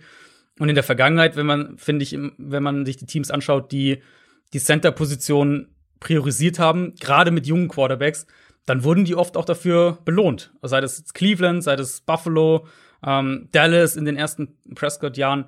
Und Corey Lindsley bringt halt genau diese Erfahrung mit, aber eben auch das High-End-Play, um eben so einen jungen Quarterback mhm. zu entlasten. Und da ähm, gibt's, glaube ich, wird der Markt sehr, sehr stark sein. Miami habe ich da auf dem Zettel, Arizona, die Chargers, die Bengals.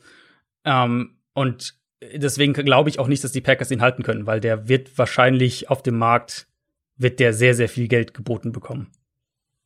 Ja, das gilt wahrscheinlich auch für unsere Nummer 9. Brandon Scherf. Offensive Guard, Washington Football Team. Ich habe ihn auf 8, du auf 11. Mhm. Wie gesagt, ähm, das sind einige O-Liner, die so ungefähr auf der gleichen Höhe sind. Brandon Scherf, wir haben ihn jetzt schon mehrfach angesprochen, ist für mich einer der besten Interior Offensive Linemen der Liga. Sechs Jahre jetzt bei Washington gewesen, ehemaliger Top 5 Pick. 29 ist er. Ähm, ich glaube, und ich habe ihn auch deswegen so hoch, ich glaube, der ist für fast alle Teams oder für sehr, sehr viele Teams ein Upgrade in der mhm. Interior mhm. Offensive Line.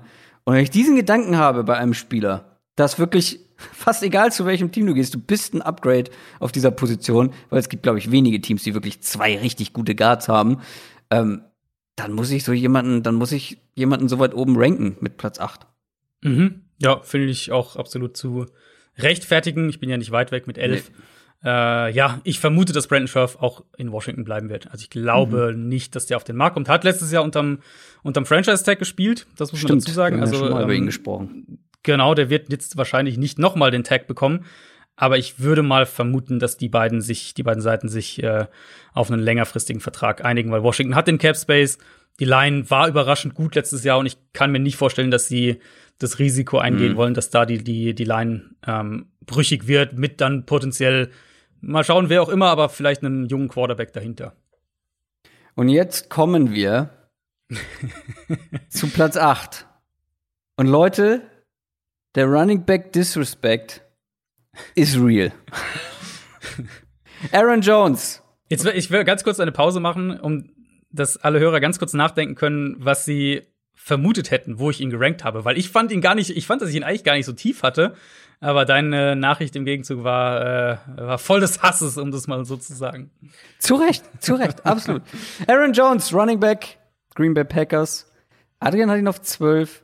Ich habe ihn auf Platz 6. Und ja, Positional Value, Running Back, alles schön und gut. Hier hinterfrage ich nochmal deinen äh, Quarterback Positional Value, weil bei den Running Backs hast du ihn auf jeden Fall mit dabei, den Positional Value. Deswegen so tief. Das ist Aaron Jones ist ein Top 10 Running Back, der sogar im Passspiel echt einiges machen kann. Super dynamischer Back, Three Down Back. Das ist ein Back, der für viele Teams wirklich der klar, die klare Nummer 1 im Backfield wäre und alle drei Downs spielen kann. Und du hast ihn nur auf Platz 12. Da war ich wirklich, da war ich ein bisschen enttäuscht. Verletzt. Nicht sauer, ja. enttäuscht. ja, gut, also ich will jetzt nicht komplettes Fass Running Back Positional Value aufmachen. Ähm, aber klar, natürlich ist es für mich schon so im Hinterkopf, wenn ich jetzt sage, wenn ich jetzt Aaron Jones mir auf dem Markt vorstelle und sage, der geht zu den Dolphins. Sagen wir jetzt einfach mal, weil das ja auch mal wieder mal berichtet wird, die Dolphins holen Aaron Jones. Und ich lasse jetzt mal, ich lasse den Vertrag jetzt einfach mal, denkt da gar nicht drüber nach, ähm, wie viel das dann im Endeffekt sein wird. Wie viel besser macht er die Offense? Er alleine. Und dann vergleiche ich das mit den Spielern, also ähm, mit den Spielern, die jetzt dann sozusagen äh, davor noch kommen in meinem Ranking, also die ich höher gerankt ja. habe. Und ich glaube halt, dass die meisten davon, ja. ohne zu zögern, würde ich sagen, machen die Offense oder helfen der Offense mehr als ja. der Running Back. Und ähm, wie gesagt, ich will jetzt nicht zu sehr das, das Thema Positional Value ja. äh, aufmachen, aber für mich ist halt der, der, wenn wir davon reden, welchen Impact der Spieler hat, ist er für mich halt nicht in der Top 10. Ja, Und ich mag Aaron Jones, das weißt du ja. Ich, hab, äh, ich hatte ihn vor der Saison höher gerankt als du, wenn du dich erinnerst. Das stimmt, ähm, das stimmt. Er hat mich aber diese ich, Saison ähm, nachhaltig ja. auch echt noch mal beeindruckt, vor allem eben als Passcatcher und ähm, den kannst du auch, glaube ich, mal im Slot äh, hinstellen. Mhm, absolut, ja, ja, absolut. Und das muss man vielleicht dazu sagen. Ich will jetzt hier nicht diese die ähm, die die Running Back äh, den Running Back Knüppel irgendwie um mich schlagen. Es gibt sehr sehr wenige Backs die als Free Agents bei mir so weit oben gelandet, gelandet wären. Das ist halt mhm. wirklich dieses Three-Down-Pass-Catching ähm, Argument, was einfach ja. bei Aaron Jones zieht. Und deswegen habe ich ihn auch so weit vorne. Ich kann das Argument total nachvollziehen, dass du sagst, ähm, ein Corey Lindsley würde die Offense besser machen, ein Brandon Scherf würde die Offense besser machen. Ähm, aber ich glaube, Aaron Jones wäre halt für viele Teams ein, ein Playmaker, und was bei ihm halt noch hinzukommt, der ist gerade mal 26. Also klar, mhm. ähm, die, das Limit sozusagen, das durchschnittliche Limit für Running Backs ist deutlich niedriger als jetzt bei Offensive Linemans beispielsweise. Klar, aber ich glaube, dass du von Aaron Jones noch ein, zwei gute, ein, zwei, drei gute Jahre rauskriegen kannst. Das weiß man ja bei Running Backs, ehrlich gesagt. Ähm, also da kann das Ende ganz abrupt kommen. Mm, das haben wir jetzt in den letzten Jahren gesehen, gerade wenn die dann ihren tollen Vertrag bekommen haben. das ist halt auch nochmal so ein Faktor. Aber was die individuelle Qualität angeht, finde ich, also da konnte ich ihn nicht hinter die ganzen Linemen packen. Dafür ist er ja, ja. Äh, der, ein sogenannter Unterschiedsspieler kann er sein. Und, und da gehen wir, glaube ich, halt auseinander. Ähm, ich weiß nicht, also äh, Unterschiedsspieler innerhalb der Positionsgruppe, ja. Mhm. Also Aaron Jones mhm. ist ein Spieler innerhalb der Positionsgruppe, wo ich sage, es macht einen Unterschied für deine Offense, ob du Aaron Jones oder ich sage jetzt keinen Namen, aber den Running Back 25 hast. Carlos so, Hyde. Einfach mal so grob. genau, zum Beispiel. Er ist ein gutes Beispiel. Carlos Hyde hast. Ähm, dann ist halt die Frage, wie groß ist der Impact von diesem Unterschied, den er innerhalb der Positionsgruppe macht, aber auf deine gesamte Offense. Und da gehen wir eben, denke ich, äh, auseinander. Was ich aber noch in, in, den Raum stellen würde, weil da haben wir, glaube ich, in der, in der äh, ähm, Division oder, oder Conference Need Folge nicht so drüber gesprochen haben. Ich will gar nicht so, ich würde gar nicht so krass ausschließen, dass sie den vielleicht sogar mit dem Franchise-Tag halten. Mm. Das wurde jetzt auch ein bisschen, also die Packers. Ähm, aber das teuer dann, bisschen, oder? Ja, es geht eigentlich, weil dadurch, dass der Cap hier runtergeht, wird der Franchise-Tag auch davon beeinflusst mhm. und wird dementsprechend niedriger. Und der Tag für Running Backs wird sich wahrscheinlich irgendwo zwischen 8 und 9 Millionen Dollar einpendeln. Oh ja, ähm, das ist, also das, das wäre, da würde er, glaube ich, auf dem offenen Markt mehr bekommen. Ja, absolut. Überhaupt, also da bin ich mir relativ sicher. Ich glaube, wenn, mhm wenn jetzt, nehmt einfach mal die Dolphins, wenn die Dolphins den holen, dann reden wir, glaube ich, von vier Jahre, Aber 14 Millionen im Jahr, sowas in der Kategorie. Würdest, also mal angenommen, du kannst dich weder mit Aaron Jones noch mit Corey Lindsley einigen, würdest du ja wohl eher Corey Lindsley taggen. Ich würde eher Corey Lindsley taggen, ja. Mm, allerdings ist der Tag ja deutlich höher. Also der Tag für äh, für Center ist, da du hast ja nicht vergessen, dass die Tag-Zahlen, äh, dass die für die Offensive Line zusammengeschmissen werden. Ach so. Also die werden ja nicht in ah, Guard und so weiter ja, getrennt. Mh. Ja, dann sind die teuer, ähm, weil die Tackles genau, da so reinknallen. Genau. Also wenn du, ich habe jetzt hier, ich habe eine Liste von von Over the Cap gibt's eine ganz gute äh, so eine so eine Schätzliste, wenn der Cap 180 Millionen Dollar beträgt. Ähm, dann reden wir bei Offensive Line von 13,6 Millionen mhm. für den Franchise Tag und bei Running Back von 8,07 Millionen. Also schon ein deutlicher mhm, Unterschied. Mhm. Klar, ich würde Lindsley deutlich priorisieren, aber wenn sie den halt nicht halten können, dann äh, würde ich das nicht, ähm, würde ich das nicht ausschließen, dass sie Aaron Jones per Tag halten. Es sei denn natürlich, sie sagen, jetzt haben wir den Zweitrunden-Pick in AJ Dillon investiert, jetzt soll der auch übernehmen. Das kann natürlich auch sein. AJ Dillon plus ein Receiving Back fände ich jetzt keine so schlechte Alternative. Jetzt ist Duke Johnson ja zu haben. Jetzt, äh eben, eben. AJ Dillon alleine ist, nee. Und selbst AJ, ihr wisst, was ich von AJ Dillon halte. Und Dolphins übrigens noch mal kurz dazu. Ich finde, es gibt Teams, die deutlich eher sich um Aaron Jones bemühen sollten als die Dolphins. Aber gut, das ist meine persönliche Meinung. ähm, da spielt natürlich auch meine persönliche Meinung, was äh, Miles Gaskin angeht, mit rein. Mhm. Kommen wir zu Nummer sieben und da muss ich gleich mal ankündigen, ich glaube, wir haben ihn zu hoch. Ich glaube, wir haben ihn zu hoch äh, obwohl ich ihn niedriger habe als du. Hunter Henry, Tight End, Chargers. Der hat zwei richtig gute äh, Saisons gespielt, seine ersten beiden. Dann war er lange raus, verletzt.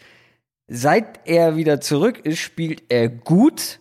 aber wie ich finde, nicht auf diesem Elite-Tight-End-Niveau, das viele von ihm erwartet haben. Und ich glaube, da schwingt auch noch immer so ein bisschen mit dieser Erwartungshaltung nach diesen ersten beiden Jahren. Weil, um ehrlich zu sein, ich glaube, wir müssen uns von diesem Narrativ trennen, dass Hunter Henry einer der besten Receiving Tight Ends der Liga ist, oder nicht? Ja, ja. Also, doch, das, das, Problem ja. ist, was ich jetzt halt habe, ich finde ihn auf Platz 7 zu hoch. Du hast ihn auf 7, ich habe ihn auf 10.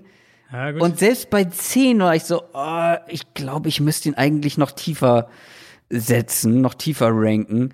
Und das Problem ist, ich glaube, du musst ihn ähm, du musst ihn wie ein Elite Receiving Titan bezahlen, um ihn zu bekommen. Da bin ich halt echt gespannt, auch wieder so ein Spieler, wo ich den Markt ehrlicherweise nicht so richtig einschätzen ja, ist kann. Schwierig. Ähm, er hat halt die Verletzungshistorie, das darf man nicht vergessen. Er hatte, äh, ich habe es vorhin nochmal nachgeschaut, einen Nierenriss, einen Kreuzbandriss, einen Bruch im Knie. Oh, also ja. diese Geschichten begleiten ihn ja nun mal natürlich, ja. wissen wir, dass, dass Hunter Henry da ähm, immer, immer wieder auch mit zu kämpfen hatte.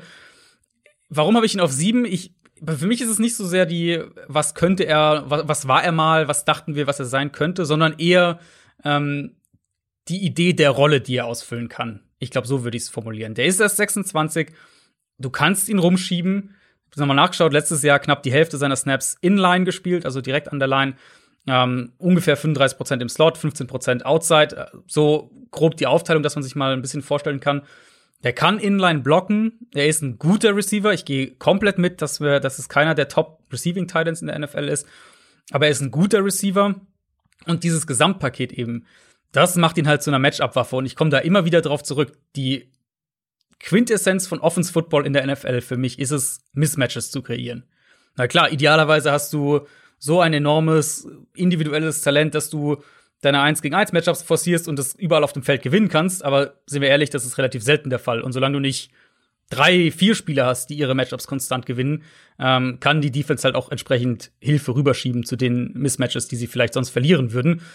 Sprich, du musst eben in der Lage sein, Mismatches zu kreieren. Und für mich ist da immer noch mit die Art Spieler, mit der du das am besten machen kannst, der, mhm. äh, der, der Titan, der eben wirklich blocken und aber auch als Receiver eine Gefahr sein kann. Ist er ein, ist er ein Top 3, Top 4 äh, Receiving Talent? Nein, ist er nicht. Aber eben das Gesamtpaket macht ihn, glaube ich, doch wertvoll. Aber jetzt mal eine Überlegung für, de, für den GM Adrian Franke. Ich weiß, was jetzt kommt. Jonu Smith oder. Äh, warte, warte, warte, warte, warte. Pro Football Focus ähm, hat ja dieses Jahr, die haben eine, eine, eine riesige Liste mit Free Agents gemacht, ich glaube Top 200 oder so. Und da haben sie halt basierend auf vorangegangenen Verträgen, ähm, haben das Ganze analysiert und so weiter und haben eine, einen möglichen Vertrag für jeden Spieler projected. Also mhm. ähm, kann man sich grob orientieren. Das wird dann letztendlich überall anders kommen, aber das ist, glaube ich, eine ganz gute Orientierung. Ja, ja. Sie, sie, haben mittlerweile auch so Cap-Experten bei, bei PFF. Also da, genau. das sind schon keine, die Zahlen sind jetzt nicht aus der Luft gegriffen. Genau, die sind nicht gewürfelt. Hunter Henry musst du nach dieser Projection 12 Millionen Dollar im Jahr zahlen. Ich sag mal, wie ich das sehe. Ich würde lieber einen Jonu Smith für projectete äh, 9,5 Millionen oder einen Gerald Everett für 5 Millionen nehmen, als ein Hunter Henry für 12 im Jahr. Ja, gut, da sind wir aber wieder bei Value. Aber so kannst du ja die Liste nicht angehen, weil dann musst du ja sagen, nein, nein, du nein, nein. viel lieber, äh, also du kannst ja, dann könntest du Aaron Jones nicht rechtfertigen. Sozusagen. Moment, Moment, nicht jetzt hier in dem Ranking. Okay. Nicht in dem Ranking. Okay. Äh, als, nee, GM, ich, als GM äh, betrachtet. In dem Ranking ja. muss Hunter Henry vor Jonu Smith. Äh, gar keine Frage. Ähm, aber jetzt dann halt die Frage an dich. Jonu Smith für 9,5 Millionen oder Hunter Henry für 12? Ich finde jetzt den Unterschied nicht so krass, muss ich sagen. Also wenn es so im Ende aussieht, dann, wenn, wenn das wirklich die ja. Verträge wären, dann würde ich, glaube ich, eher Hunter Henry nehmen. Okay, ähm, Gerald Everett für 5 Millionen im Jahr oder Hunter Henry für 12. Hm. Das war nämlich mein hm. erster ähm, Name, über den ich so gestolpert bin, beziehungsweise wo ich geguckt habe, was, was sagen die, was könnte der bekommen. Und Gerald Everett klar, ist nicht ansatzweise das Gesamtpaket wie ein Hunter Henry, aber wenn du einen dynamischen Receiving Tight End brauchst für hm, ja, eben diese ja. spezielle Rolle. Ja, nee, hast du recht. Also wenn, wenn das die, wenn das die Gegenüberstellung wäre, würde ich wahrscheinlich Everett nehmen. Ich auch. Zumal du ja bei Henry die Verletzungsvorgeschichte genau. mit berücksichtigen musst. Genau. Und alterstechnisch sind die, glaube ich, ungefähr auf einer Höhe. Und dann kam bei mir halt der Gedanke, okay, wenn ich so denke, haben wir ihn, glaube ich, zu hoch auf Platz 7. Aber da kann sich jeder selber sein ja. Urteil drüber bilden. Was man auch noch dazu sagen muss, letzter Gedanke dazu, mhm. äh, wieder Thema, wenn wir jetzt weg, also wie gesagt, unsere Rankings sind ja eher der, die, die sportliche Sichtweise, genau, wenn man eben das genau. Big Picture nimmt. Genau. Ähm, es ist jetzt auch dieses Jahr wieder nicht der beste Tight Draft. Also, du hast natürlich Kyle Pitts als das Elite Prospect so über allen. Aber wenn du keinen Top 10 Pick hast, wirst du den wahrscheinlich nicht bekommen. Kyle Pitts, den mal. Colin Coward äh, für die Jets an zwei draften würde, meinst du? Richtig. ja, gut. Da, ganz so extrem. Nein, da muss, man, da, muss man, da muss man Colin Coward äh, in Schutz nehmen. Äh, sie haben einen Draft, äh, einen Mock-Draft ohne Trades gemacht und er meinte, er würde mit Donald gehen, runter traden ja, und dann ja, Kyle Pitts nehmen. Aber trotzdem, ja. da musste ich sehr schmunzeln. Ähm, genau, und, aber dementsprechend gibt's auch da nicht viele, wo ich jetzt sage, die kommen rein und äh, transformieren deine Offense. Und Hunter Henry könnte halt ein Spieler sein, der deiner Offense ernsthaft einen anderen Anstrich gibt. Durch das, was er als Matchup-Waffe kann. kann ja, die Frage ist nur, tut er das wirklich? Ja gut, es ist, äh, es ist die Frage, auf die wir bei allen Free Agents irgendwo. Ja, aber das zocken. erwarten wir bei Hunter Henry eigentlich schon länger, dass er das auch bei den Chargers macht. Und ich finde, äh, vielleicht sind da meine Erwartungen zu hoch, aber ich weiß nicht. Hunter Henry. Aber würdest du, also ich finde die andere, ich finde die Gegenüberstellung finde ich, äh, finde ich fast spannender, weil Everett wäre halt in der Rechnung so günstig. Würdest du, äh, sagen wir jetzt einmal mal für drei Millionen weniger im Jahr Jono Smith dann nehmen oder lieber die drei Millionen mehr zahlen für Henry? Ja, ich würde natürlich die drei Millionen äh, weniger zahlen und die dann in einen richtig guten Running Back investieren. natürlich, natürlich. Ähm, ich glaube, ich wäre trotzdem bei Jono Smith. Drei Millionen, okay. das sind ja halt keine Peanuts, ne? Aber dann magst du ja Jono Smith schon auch immer noch sehr. Weil du holst dir einen Teil, in dem du knapp 10 Millionen im Jahr zahlst. Ja, das, ja, ja okay. um wirklich ein guter Teil ja, Du hast gerade von 3 Millionen weniger gesprochen. Äh, 9,5 Millionen, Millionen sind halt, immer ja. noch viel für Jono Smith. Und wenn du Hunter Henry holst, holst du dir halt auch die sichere Baseline in meinen Augen. Wir können die so also lange kann, sicher ist, bis er sich wieder verletzt. Ja, okay, gut, aber das können wir nicht prognostizieren. Ähm, man muss es berücksichtigen irgendwo die Verletzungsgeschichte, aber wir können es nicht prognostizieren. Kommen wir doch direkt zum nächsten verletzungsanfälligen Spieler. Auf Platz 6. Äh, ist, glaube ich, für viele überraschend, dass wir den so weit oben haben. Will Fuller, Wide Receiver, bisher bei den Texans. Ich habe ihn auf sieben und ich dachte, ich habe ihn sehr hoch. Aber du hast ihn noch einen Platz höher, auf Platz ah, 6. Wir sind großer, beide sehr, sehr hoch Fan. bei ihm. Ja. Ähm, wie gesagt, ich habe wirklich das Ranking gemacht und dachte, oh, Will Fuller habe ich ganz schön hoch. Bin mal gespannt, wo er am Ende landet. Jetzt landet er auf Platz 6. Ähm, mir gefällt das aber, dass wir ihn so hoch haben, weil ich glaube, in vielen Köpfen ist Will Fuller nach wie vor diese klare Speedster Nummer 2, die er am Anfang seiner Karriere hinter Hopkins sozusagen war. Aber wir haben gesehen bei den Texans, dass er mit Hopkins ein unfassbarer X-Faktor ist, dass diese Offense, mhm. wenn er auf dem Feld war, viel besser war, viel besser aussah als ohne ihn. Aber wir, ich hab, finde, wir haben auch ohne Hopkins gesehen, was für eine Maschine der Typ ist. Über 800 mhm. Yards und 8 Touchdowns, das gerade mal bei 12 Spielen und auch ansonsten ähm, sehr, sehr gute Werte. Wenn wir bei Yards per Route Run bleiben, ist er auch ganz weit vorne äh, mit ja, im Rennen 8. dabei. Ja. Ähm, ja, auf jeden Fall Top 10. Was meintest du eben, Top 8? Platz richtig? 8. Ist ja. Also bei, wenn du mindestens 50 Targets als Filter, Filter mhm. nimmst, dann mhm. äh, Platz 8. Also, dieser Mann ist für eine Offense oder kann für eine Offense ein Gamechanger sein. Und für mich ist mhm. eben Will Fuller nicht diese klare Nummer 2, sondern wirklich in der passenden Offense eine 1B-Lösung. Du brauchst ja, noch einen anderen ja. guten. Ähm, ich meine, der Texans, Texans, Receiving Core war auch dieses Jahr nicht das Problem. Ähm, die hatten ja auch dann ohne Hopkins ein, ja, eine gute Auswahl sozusagen an Wide Receivern. Mhm. Du brauchst, glaube ich, noch einen richtig guten. Aber für mich ist er halt noch mal eine ganze Nummer, für dich ja offensichtlich auch, vor diesen ganzen anderen Namen, über die wir ausführlich gesprochen haben. Ja, ja, er ist halt, er ist eine Kategorie drüber, genau. Also ich, dass ich halt viel Wert auf Receiver lege, sieht man ja an meinem Ranking.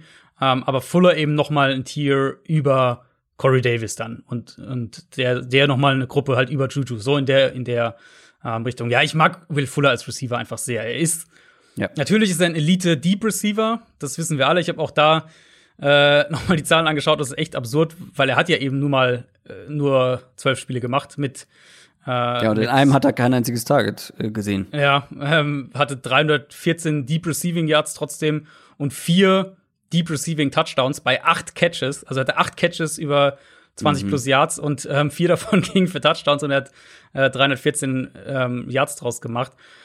Er ist gefährlich auch nach dem Ca- Catch. Er gewinnt, gewinnt äh, Outside 1 gegen 1. Er produziert auch in der Mitte des Feldes. Er ist für mich so ein bisschen die heutige Version von Deshaun Jackson, von dem, was Deshaun Jackson in seiner Prime war. Ähm, so Der ja aber auch dann letztendlich im Laufe seiner, seiner Karriere mehr wurde als dieser reine Speedster. Genau, ja, ja, genau, Ja. das meine ich. Eben so ein Receiver, der wirklich eine Offense öffnen kann, Mhm. der Räume kreieren kann, ähm, der super gefährlich ist im vertikalen Passspiel. Und klar, du hast recht, und deswegen äh, würde ich ihn halt auch noch mal eine Gruppe, eine, eine Stufe unter die Spitzengruppe stellen, sozusagen. Er braucht vielleicht nicht unbedingt, aber er ist, er, er ist deutlich gefährlicher, wenn er diese 1, Ja, 1A, ja. 1B, wie auch immer neben sich hat. Bei den Ja. ähm, Texans, Brandon Cooks ist ja eigentlich auch so eine klassische 1B. Mhm, Ähm, da hatten sie halt zwei 1B, das funktioniert natürlich dann auch im Idealfall. Mm, Aber du kannst halt Fuller nicht konstant 1 gegen 1 Coverage, in 1 gegen 1 Coverage stellen als Defense. Und wenn du dann halt einen zweiten Receiver hast, wo du dich ähnlich äh, sorgen musst, dass du den nicht dauernd Ja. 1 gegen 1 stellen kannst, dann, dann redest du halt, dann, dann hast du halt ein Problem. Ja. Ähm, genau, und deswegen, äh, für mich ist er ehrlicherweise ein Kandidat, um so einen gut dotierten Einjahresvertrag irgendwo zu unterschreiben und dann eher in der kommenden Offseason was längerfristiges. Das könnte ich mir vorstellen. Was man ja auch noch erwähnen muss bei ihm, ähm, er wird das erste Spiel der kommenden Saison noch gesperrt fehlen. Der hat ja eine Sechs-Spiele-Sperre bekommen und Ja. hat davon aber nur fünf abgesessen. Also naja, gut, ob er jetzt, äh, ob er jetzt aufgrund von einer, einer Sperre fehlt oder von einer Verletzung. Ähm, ich glaube, du kannst nicht bei Will Fuller von 16 Spielen ausgehen. Genau, genau. Und das müsste dann aber Egal in auch der, äh, müsste halt auch der Vertrag dann widerspiegeln. Ja. Aber ja, also ich mag ihn extrem, deswegen bei mir auch auf Platz 6. Kommen wir zu Platz 5. Trent Williams, Offensive Tackle, San Francisco 49ers zuletzt. Ich habe ihn auf 5, du auf 4. Sind wir sehr nah beieinander. Ohne Zweifel der beste Offensive Lineman in der Free Agency dieses Jahr. Seit 2010 in der NFL mit dabei, 32 Jahre alt, also nicht mehr der allerjüngste. Aber bei ihm ist halt wirklich beeindruckend. Äh, außer seiner Rookie-Saison hat er keine schlechte Saison gespielt. Hat ja ähm, 2019 gestreikt. 2020 ist er dann zurückgekommen ähm, bei San Francisco und hat auch da direkt wieder richtig gut gespielt. Direkt wieder zu den besten Tackles der Liga gehört. Ähm, hab äh, zufällig äh, gesehen, dass er das beste Run-Blocking-Grade ähm, aller Tackles bekommen hat. Ähm, Ja, ist jetzt auch nicht das, was mit ihm äh, direkt verbindet, aber auch da scheint er seinen Wert mitzubringen. Der würde, der würde eigentlich jedem Team weiterhelfen. Also vielleicht die Saints, die zwei gute Tackles haben. Aber ansonsten ähm, Trent Williams, klar, ganz oben, was die Offensive Lineman angeht, kostet aber auch. Wird auch entsprechend kosten. Ja, äh, warum? Also mich wundert es nicht mit dem Run-Blocking, weil es einfach wenige Tackles gibt, die sich so bewegen können Ja, wie Trent. Williams. Ist echt Und er mobil. spielt halt in der Offense, die das sehr hervorhebt. Also in dieser Shannon, in dieser ganzen Outside-Zone-Offense musst du ja als Tackle oder generell als Offensive Lineman musst du ja eine gewisse ähm, Agilität haben, die du in, Ja. ich sag jetzt mal, der Ravens Offense nicht unbedingt brauchst im, Ja. im, im Vergleich. Ähm, nee, aber wenn wir nur auf Left Tackles schauen, wäre Trent Williams bei mir definitiv in der Top 5 Gruppe. Diese Elite halt Bakhtiari, Armstead, Ronnie Stanley, so diese Kategorie. Da wäre er für mich mit dabei. Ähm, und mal ganz platt gesagt, die Niners, äh, die, die natürlich auch viel von ihrer Offensive Line verlangen, die können sie es eigentlich gar nicht leisten, ihn gehen zu lassen. Weil das würde eine riesen Baustelle öffnen. Und sie brauchen, sie brauchen irgendwie, also Shannon braucht eben für seinen, für seine Offense braucht er eine sehr gute Offensive Line. Das war schon immer so, das hat er auch immer priorisiert, egal wo er Coach war, ähm, als Coordinator oder dann Head Coach. Und deswegen gehe ich fest davon aus, dass das irgendwas Richtung Drei-Jahres-Vertrag, so die Ecke ungefähr wird und, ähm, und Trent Williams da auch einen, einen entsprechend hohen ähm, Deal bekommt. Was man nämlich dazu sagen muss, er kann nicht getaggt werden. Er hat eine Klausel in seinem Vertrag. Ah, Trent Williams okay. kann nicht den Franchise-Tag bekommen. Also es Ja. muss ein langfristiger Deal sein. Ansonsten äh, wäre er auf dem Markt. Hm, spannend. Platz 4. Kenny Golladay. Wide Receiver. Lions. Ich habe ihn auf drei, du nur in Anführungszeichen auf fünf. Ähm, es gab einiges an Feedback, ähm, als ich gesagt habe, Kenny Golladay hat ja. das Potenzial, wenn er wirklich mal konstant was abrufen kann, ähm, zu einem Top 5 Receiver in der Liga. Ich kann verstehen, wenn man Kenny Golladay nicht als Top 5 Receiver nach dieser Saison sieht. Äh, das nochmal, um das klarzustehen. Ich habe extra von Potenzial sozusagen gesprochen, ähm, von dem, was möglich ist. Aber ich bleibe dabei wenn der mal oder wenn der nicht wie letzte Saison, wo er ja wirklich wenig gespielt hat, weil er mit Verletzungen mhm. zu tun hatte. Und ich kann mir auch vorstellen, dass wenn er dann gespielt hat, nicht topfit war, weil er ist ja noch nicht mal fit in die Saison gegangen, ähm, dann ist er nah dran an den Top 5. 2,5 Yards per Route Run ist auch ein Top 10 Wert, obwohl er nur fünf Spiele gemacht hat. Klar, ist ein relativ kleines Sample Size, gebe ich zu. Aber die zwei Jahre davor hat er unglaublich gut gespielt in einer nicht besonders gut funktionierenden Offense. Klar, mit einem, einem guten Quarterback, aber man kann ja jetzt nicht behaupten, dass die Lions Offense äh, lief wie, äh, ja, keine Ahnung, wie ein geöltes Rad. Sagt man das so? Hm. Keine Ahnung. Ich glaube nicht. ähm, ich glaube auch nicht, nee. Aber auch, nicht. auch 2019 übrigens, äh, richtig, richtig gute Saison. Ähm, du hast gerade von, von ähm, ja, ähm, na, Deep Receiver Skills gesprochen bei Will Fuller. Und was hattest du gesagt? 314 ähm, Yards mhm. bei tiefen Pässen? Vier Touchdowns, ja. Ähm, klar, Fuller hat dann weniger gespielt als Kenny Golladay 2019, aber Golladay 2019 628 Yards bei Pässen, die mhm. über 20 Yards gingen, ähm, war da mit Platz zwei in der ganzen Liga. Ganz ehrlich, ähm, guckt da nicht auf die Zahlen, sondern guckt euch wirklich mal Tape von dem Typen an. Für mich der, ich, da, das ist so ein guter, kompletter Receiver, einer der besten Contested Catch Receiver der Liga. Ähm, für mich ein Nummer 1 Receiver, ein Ex-Receiver, der fast jede Offense, fast jeder Offense helfen würde, extrem wertvoll sein kann für eine Offense. Mhm. Ähm, deswegen habe ich ihn auch auf drei vor einem anderen Namen, über den wir gleich sprechen. Ähm, ja, also ich habe Kenny Golladay ganz weit, ganz, ganz weit vorne. Warum hast du ihn nur auf Platz 5? ähm, sind so ein paar kleinere Faktoren, was heißt kleinere Faktoren, aber so ein paar Faktoren, die es zusammen addieren quasi. Das ist mhm. einmal natürlich die Verletzung, er hatte Hüftprobleme. Äh, das muss man, da muss man ja, hoffen natürlich, dass er wieder ja. bei 100 Prozent zurückkommt, klar. Ja. Äh, er wird 28 schon im Laufe der kommenden Saison und der, den du gerade ja angeteased hast, Chris Godwin, der ist jetzt gerade erst 25 geworden, also wird auch die kommende Saison durch 25 sein. Das ist natürlich schon ein Unterschied. Ja. Mm, und also, meine, ich habe ihn immer noch auf fünf, ich habe ihn immer noch hoch. Ich ja, mag ja, ihn sehr für seine, äh, für, für eigentlich alles, was du schon gesagt hast. Er ist ein Ex-Receiver, Jumpball, Contested Catches, das ist sein Spiel.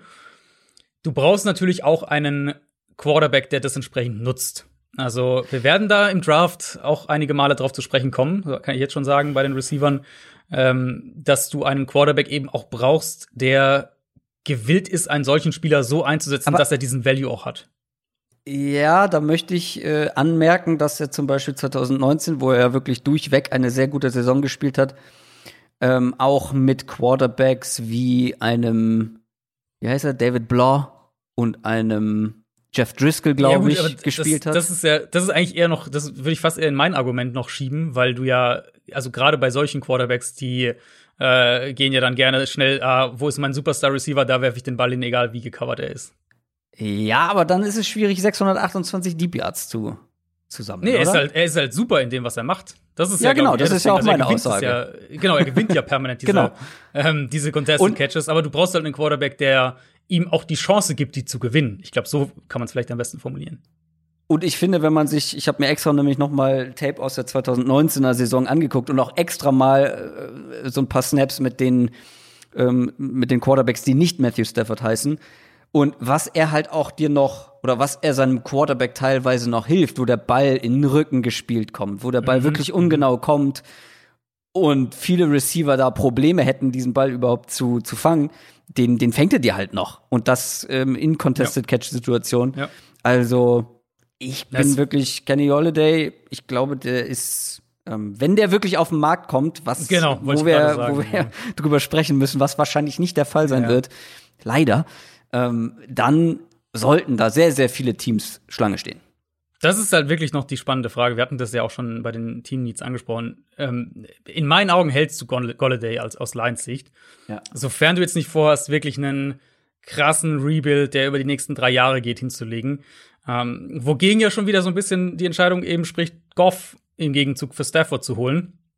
Also, wenn sie wirklich einen krassen Rebuild hinlegen wollen, der, ich sage mal, einen Dreijahresplan, dann würde ich auch dazu tendieren, Golladay jetzt gehen zu lassen, weil wie gesagt, in drei Jahren wird er dann 31 und dann reden wir vielleicht schon wieder von einem ganz anderen Punkt in seiner Karriere. Falls er auf den Markt kommt, wäre er halt so die perfekte, äh, wie soll man sagen, 1B-Lösung zu Alan Robinson gewissermaßen, wo wir ja auch nicht wissen, ob der auf den Markt kommt, mhm. kommen wir ja gleich dazu.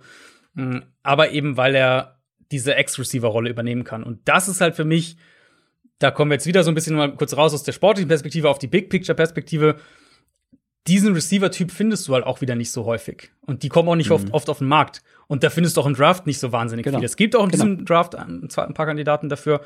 Aber was du halt viel leichter findest, sind eben die, äh, die schnellen Underneath Receiver und, und die Gadget-Types und, und solche Sachen. Aber diese Outside Receiver, die wirklich auch Outside gewinnen können, hm, und vielleicht auch da wieder ein Faktor, warum ich Corey Davis so hoch habe, ähm, der zwar nicht der Nummer 1 Receiver dann sein sollte, aber trotzdem ja diese Outside Receiver Rolle in 1 gegen 1 Matchups gewinnen kann. Ähm, die sind halt immer noch eher selten und vor allem selten auf dem Markt zu haben. Und das war dann, äh, was Curtis Samuel angeht, für mich so ein Argument, den halt ja. noch tiefer zu ranken. Ja. Und ja, genau das, was du gerade gesagt hast, war für mich dieser kleine, aber entscheidende Faktor, ihn vor Chris Godwin zu setzen ich kann absolut mhm. verstehen, wenn man Chris Godwin äh, in so einem Ranking vor Kenny Golladay setzt und ich habe sie ja auch direkt drei und vier. Also äh, ja, ähm, das ist dann wirklich, glaube ich, auch zu einem gewissen Teil dann Geschmackssache. Wir haben Chris Godwin auf Platz drei. Ich habe ihn auf vier, du hast ihn auf drei. Wide Receiver von den Bucks, Super Bowl Champion, hatte ein Mega-Jahr 2019, dann 2020 einige Verletzungen, die haben ihn limitiert, das konnte man sehen, hat aber trotzdem keine schlechte Saison hinter sich. Ähm, wie gesagt, ich kann es verstehen, wenn man Golladay hinter Godwin setzt. Für mich ist es eben andersrum, weil genau das, was du eben gesagt hast. Golladay ist halt wirklich einer der wenigen Receiver, die auf dieser Outside-Position oder als Ex-Receiver zu den absolut Besten der Liga gehören können. Und ob das Chris Godwin kann, weiß ich nicht. Chris Godwin ist viel flexibler, ist noch mal zwei Jahre mhm. jünger, das hast du eben schon gesagt. Und ähm, klar, wenn der wirklich auf den Markt kommt, auch bei ihm ist das fraglich, äh, dann wird der auch einen riesigen Markt haben und das auch vollkommen zu Recht, weil der hat ja vielleicht auch noch Entwicklungspotenzial. Trotzdem für mich war es eben dieser kleine feine Unterschied, dass ich Chris Godwin nicht so dominant eben outside sehe. Mhm, ich glaube, wo wir, was so ein bisschen zurückführt zu der Diskussion, die wir relativ früh hatten, ähm, wo wir da auch einfach auseinandergehen, ist also einmal, dass ich Receiver generell ein bisschen höher ranke als du und dann, äh, dass ich diese echten Nummer Zweis, die halt aber, also sagen wir, wie auch immer man es nennen will, 2a, 1b, was auch immer, dass ich die sozusagen kompliziert. höher. ja, äh, dass ich die sozusagen höher. Also ich sehe den Unterschied zwischen einer Nummer 1 und einer starken Nummer 2. Also nicht mehr so groß in der NFL heute, weil die, weil die Nummer 2 ja. halt ultra wichtig dahingehend ist, dass ja die Nummer 1 eben viel Coverages diktiert und die Double Coverage nochmal kriegt oder die Safeties in die Richtung rotieren und du dann eben einen brauchst, der diesen Nummer, von diesem Nummer 2 Spot ja. aus konstant gewinnen kann.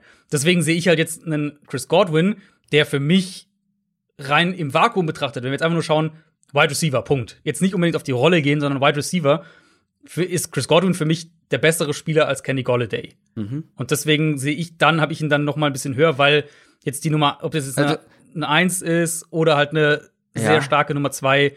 Da, das ist für mich jetzt nicht mehr der Riesenunterschied in der NFL heute. Also du hättest in einem Wide Receiver Ranking Godwin vor Golladay. Ja. Okay, das hätte ich andersrum. Ähm, ja, das erklärt unser, unser Ranking. Klar, man hätte jetzt auch dafür argumentieren können, Godwin vor Golladay zu setzen in diesem Ranking, weil er eben zwei Jahre jünger ist. Und du, ne? Mhm. Das spielt ja dann auch eine, eine Rolle. Ähm, ich glaube, da sind wir gar nicht so weit auseinander. Der einzige Faktor für mich ist, dass es halt Spieler gibt, wo ich glaube, die brauchen ähm, einen richtig guten Receiver an ihrer Seite. Vor mhm. allem einer, der dann outside eben auch dominant ist. Ähm, und Ich, kann, das, ich glaube eben fair, bei ja. Chris Godwin und bei denen, mhm. wo du sagst, richtig gute, eine richtig gute Nummer zwei, die brauchen eben, so, genau, ja. genau, die brauchen eben dann noch einen. Und Kenny Golladay da ist nicht so abhängig, nicht ganz so abhängig von den Umständen wie jetzt eben, wie du sagst, eine gute Nummer zwei in meinen Augen. Ich, aber das ja, ist gehe ich voll mit, gehe ich voll mit. Aber, aber und das ist dann für mich der Knackpunkt. Aus Teamsicht brauchst du halt beide. Der Nummer eins Receiver braucht nicht die Nummer zwei, um stark zu sein. Aber aus Teamsicht ja. brauchst du beide. Das, ist, das ist, halt für ja, mich genau. der Value-Punkt. Weil, also, bestes aber, Beispiel war ja Arizona. Du hattest einen der besten fünf Wide Receiver in DeAndre Hopkins, aber halt keine Nummer zwei. Und Hopkins hat eine super Saison gespielt die Offense insgesamt, naja, also das ist für mich so der Knackpunkt. Ja, die, Chris Godwin ist mehr davon abhängig, wer neben ihm auf Receiver star äh, startet als Kenny Golladay. Gehe ich voll mit. Aber aus Offensicht brauchst du halt beide. Und damit kommen wir zu unserer Nummer zwei und zu einem äh, Receiver, der es jahrelang bewiesen hat, dass es eigentlich komplett egal ist, wer den Ball wirft und wie die Umstände sind. Er spielt trotzdem gut. Allen Robinson, Chicago Bears. Wir haben ihn beide auf Platz zwei in diesem Ranking und das mhm. vollkommen zurecht, weil wenn ich sage, Kenny Golladay hat das Potenzial, ein Top 5 Receiver in der NFL zu sein, äh, Godwin auch, Allen Robinson ist für mich ein Top 5 Receiver in der NFL. Ist für mich auch einer mhm. der unterschätztesten Spieler der ganzen Liga. Ich glaube, der kriegt immer noch nicht den Credit, den er bekommen müsste. Der Typ spielt seit der Highschool mit unterdurchschnittlichen Quarterbacks. Zumindest nicht mit, der hat noch nie mit einem richtig guten Quarterback zusammengespielt, egal auf welchem Level. Und ich würde es mir einfach so sehr wünschen für ihn. Aber ich glaube, wir haben beide Zweifel, dass er zu einem anderen Team ähm, gehen darf, diese Offseason. Ja, das ist halt die Frage, ob er vielleicht ein Tag-and-Trade-Kandidat ist. Also, was ich nicht glaube, ist, dass die Bears ihn einfach so gehen lassen, weil dann kriegen sie einen Compensatory Pick vielleicht, je nachdem, was sie sonst so machen. Ähm, und das bringt dem, das nützt dem aktuellen Regime nichts. Aber wenn sie vielleicht die Chance sehen, wir taggen den und wir kriegen einen Erstrunden-Pick und dann können wir vielleicht im Draft für unseren Quarterback hochgehen, das würde ich nicht ausschließen. Also, das ist für mich eher das Szenario, als dass er äh, mhm. so auf den Markt kommt. Ja, also sportlich müssen wir, glaube ich, nicht viel sagen. Er ist der klare Ex-Nummer 1 Receiver in dieser Free Agency. Er ist immer noch erst 27, ist, also erst 27 Jahre alt. Hm, ist der Receiver, den du eben konstant isolieren kannst, der eins gegen eins gewinnt, der Coverage diktieren kann und so weiter.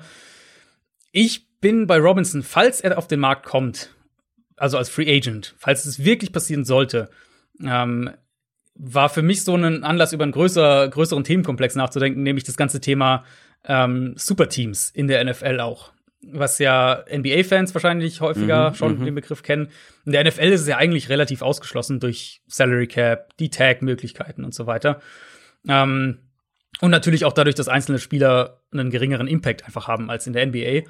Du willst ihn bei was, den Packers sehen, sag es doch.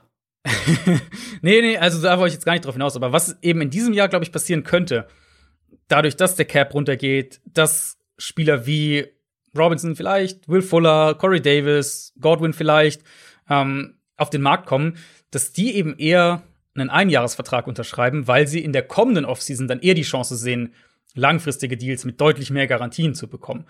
Und wo gehst du hin, wenn du einen Einjahresvertrag unterschreibst, um dich dann in Position zu bringen, Du gehst natürlich zu einem Team, bei dem du dich bestmöglich in Szene setzen kannst. Mhm. Sprich zu einem guten Team, ähm, das idealerweise halt auch Playoffs, äh, Playoff, reelle, reelle Playoff-Chancen hat, das Primetime-Spiele bekommt und so weiter. Und da hat sich Michael Bidwill, der, der Cardinals-Teambesitzer, hat sich am, äh, am Dienstag dazu geäußert. Ähm, nee, nee, ich will auch, auch, nicht auf die Cardinals hinaus. Ja, ja, aber er, ja. Hat, ähm, er hat was gesagt, was ich, was bei mir irgendwie hängen geblieben ist, weil er hat gesagt, er erwartet oder er rechnet mit einem, äh, er hat genannten Seismic Shift, was NFL-Talent angeht. Und dass sich die Leute auf viele Überraschungen einstellen können, also dass es viele Überraschungen geben wird. Einfach weil A, mehr Star Power tatsächlich auf den Markt kommt und B, ähm, Teams gezwungen sein werden, aus Cap-Gründen sich von Spielern zu trennen, die sonst so nicht zu haben wären. Mhm. Und das ist für mich halt wirklich die spannende Dynamik in den nächsten Wochen. Und um wieder auf Robinson zu kommen, sagt er zum Beispiel, ich unterschreibe für ein Jahr und 16 Millionen bei den Ravens. Verzichte natürlich auf signifikante langfristige Sicherheit und so weiter. Aber dafür habe ich halt die Chance, eine Monster-Saison zu spielen bei einem Team, das eine Playoff, eine gute Playoff-Chance hat, ähm, das auf großer Bühne zu sehen sein wird und kann dann halt äh, in der nächsten Offseason, wenn TV-Gelder reinkommen und der Cap wieder steigt und so weiter, kann dann irgendwo für vier Jahre und Rekordgeld und so weiter unterschreiben. Ja, spannend auf jeden Fall. Ähm, Allen Robinson bei den Ravens. Ich, ich das wäre mein Traumfit, ehrlich gesagt. Also, wenn ich den zu einem ja? Team schieben könnte, wäre es Baltimore, ja. Ich habe mir da gar nicht noch keine Gedanken über mein Wunschszenario gemacht. Äh, sollte ich vielleicht mal machen, weil dann trifft, äh, tritt es auch ein. ähm, ich würde mir aber lieber einen noch besseren äh, Passing Quarterback wünschen für Allen Robinson endlich mal. Ja, ich glaube, wenn du Robinson in die Offense packst, dann äh, Boah, siehst du auch von Lamar ein besseres, bessere Passing-Leistungen. Äh, ja, also ich meine, welche Quarterbacks hat der schon gut aussehen lassen? Eben. Blake Bortles, eben. Mitch Trubisky. Halt, oh, es ist halt natürlich. Es ist halt der Spielertyp, der dieser Offense fehlt, ganz einfach für mich. Ja. Für mich ist es ja, aus ja, Ravens Sicht, wir haben ja drüber geredet, es ist halt einfach der Ex-Receiver. Aber Kenny Golladay könntest du da auch einpacken, oder? Golladay könntest du da auch gerade, Gerade mit einem Quarterback, der halt nicht, ähm, was das Ballplacement zum Beispiel angeht, nicht zu den mhm. absolut Besten gehört, der die dann halt auch noch mal mit seiner Reichweite ein paar rausfischt. Kommen wir zu unserer gemeinsamen Top 1. Die ist, glaube ich, nicht diskutabel. Dak Prescott, Quarterback, Dallas Cowboys. Wir haben ihn beide auf der Eins. Ja gut, was willst du da, was willst du da groß reden? Also, ja. das ist der mit Abstand beste theoretisch verfügbare Quarterback. Er wäre Starting Quarterback, glaube ich, bei der Hälfte der NFL-Teams. Aber wie wahrscheinlich ist es, ich glaube, darüber mhm. kann man sprechen, wie wahrscheinlich ist es, dass er die Cowboys verlässt? Das halte ich für nahezu ausgeschlossen, bin ich ehrlich. Also, wir Nach haben ihn vor. hier gelistet.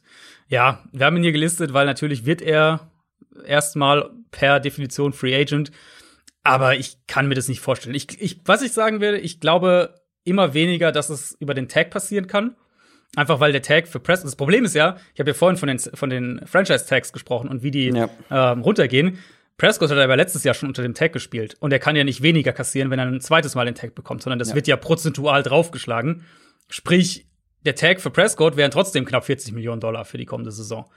Und deswegen denke ich nicht, dass Dallas, dass die das hinbekommen.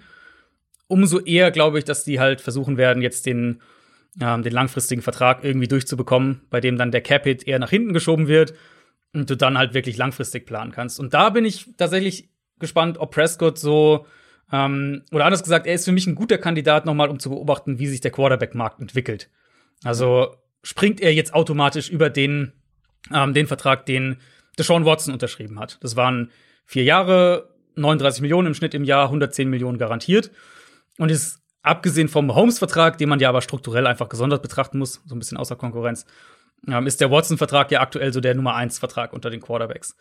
Und wenn wir uns jetzt mal dran erinnern, wie das so vor ein paar Jahren ablief, als dann äh, quasi per Definition war dann mal Derek Carr für ein paar Wochen der teuerste Quarterback und dann war es Jimmy Garoppolo und dann war es Jared Goff. Eigentlich immer der aktuelle Starting Quarterback, der gerade verlängert hat war automatisch auch der teuerste. Mhm. Und da bin ich jetzt gespannt zu sehen, ob Prescott jetzt automatisch auch über einen Deshaun Watson zum Beispiel springt, wo wir also, äh, beide sagen würden, sportlich keine Frage ist Watson der bessere Spieler. Sagen. Oder ob wir eben einen Effekt sehen von dem, was mit Carson Wentz passiert ist, was mit Goff natürlich auch passiert ist, dass Teams vielleicht eine härtere Linie am, am Verhandlungstisch auch mit den Quarterbacks jetzt fahren. Also ganz ehrlich, aus sportlicher Sicht wäre es vermessen an seiner Stelle. Ähm, Patrick Mahomes oder gut, da ist noch ein großer Unterschied zwischen Patrick Mahomes und Deshaun ja, Mahomes Watson, kann man aber, in diesen ja, ja, eh nicht bewerten, weil das ist der Vertrag ist so anders als alle anderen.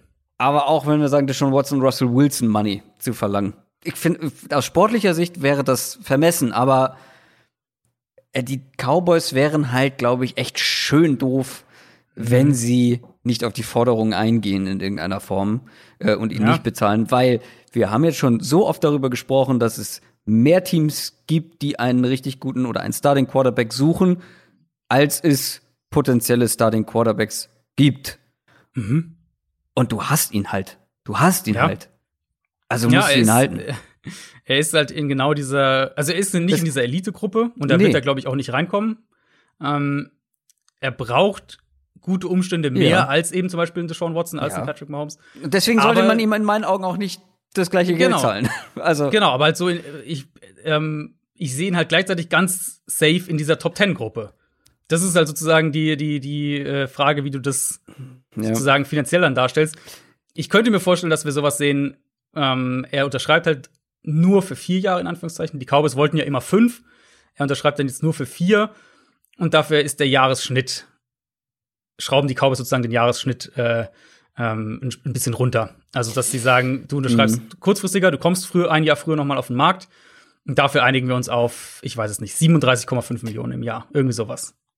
Ja, vor allem nach dieser schweren Verletzung, weiß ich nicht, glaube ich, hast du auch ein bisschen an Value verloren, weil niemand weiß, wie er ja, das weiß ich nicht. Das weiß ich nicht, ob du wirklich nee. an Value verlierst. Was, was, was war es? Knöchelbruch, glaube ich, oder? Das kann nicht in deiner Beweglichkeit vielleicht auch nachträglich. Ja, also, aber ich glaube als Quarterback. Also wenn es ein Receiver wäre vielleicht, aber ja. ich glaube als Quarterback. Ja, fairer Punkt. Ähm, einen Gedanken hatte ich da. Ach ja, genau. Der einzige oder die einzige Möglichkeit, die ich vor Wochen schon mal so im Kopf hatte, dass er die Cowboys verlässt, wäre, wenn die Cowboys so einen richtigen Blockbuster-Move hinlegen.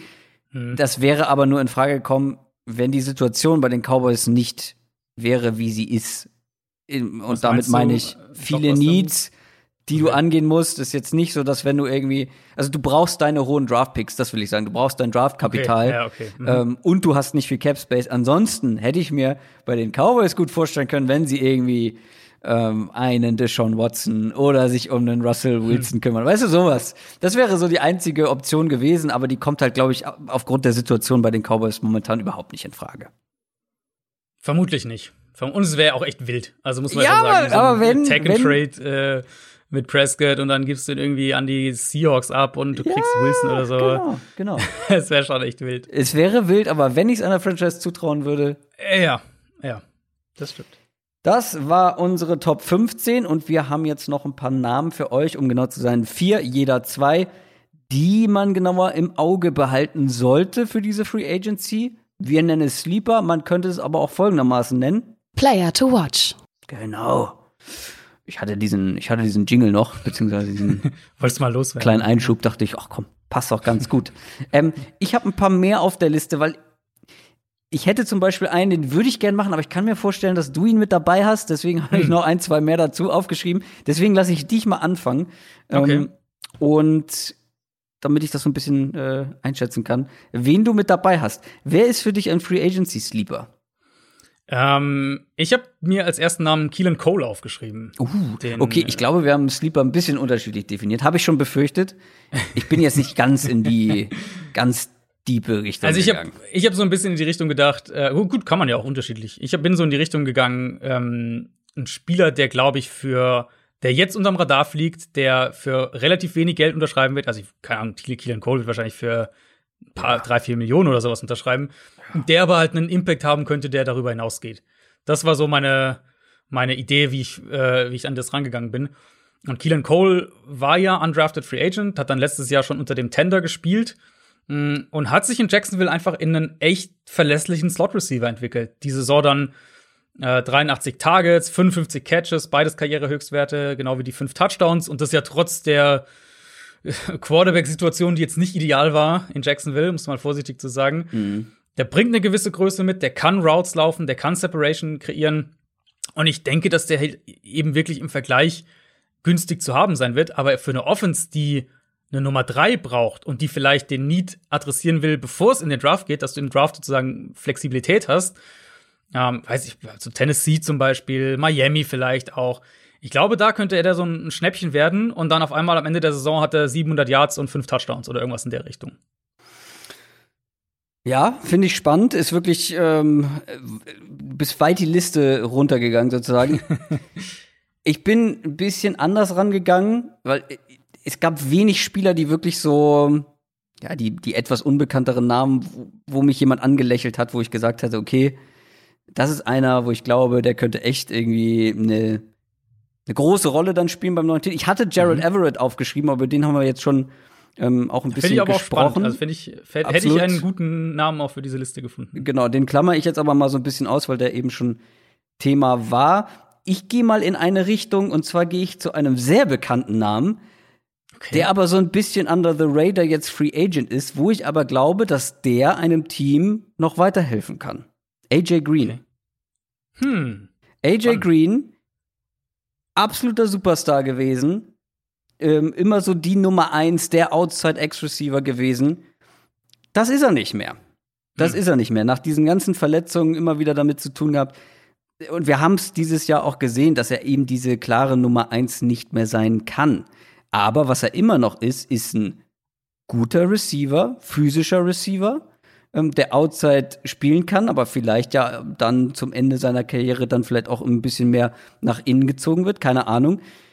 Ähm, und es ist ja nicht so, dass er bei den Bengals nicht gut gespielt hat, beziehungsweise der hat auch viel zu tun bekommen, über 100 Targets und hat eine absurd schlechte Fangquote, aber ich habe dann mal genau gekommen, äh, geguckt, selber wurden ihm sehr, sehr wenig Drops zugeschrieben, sprich, es waren auch viele dieser Targets einfach nicht fangbar oder, oder mhm. einfach ähm, nicht on point geworfen.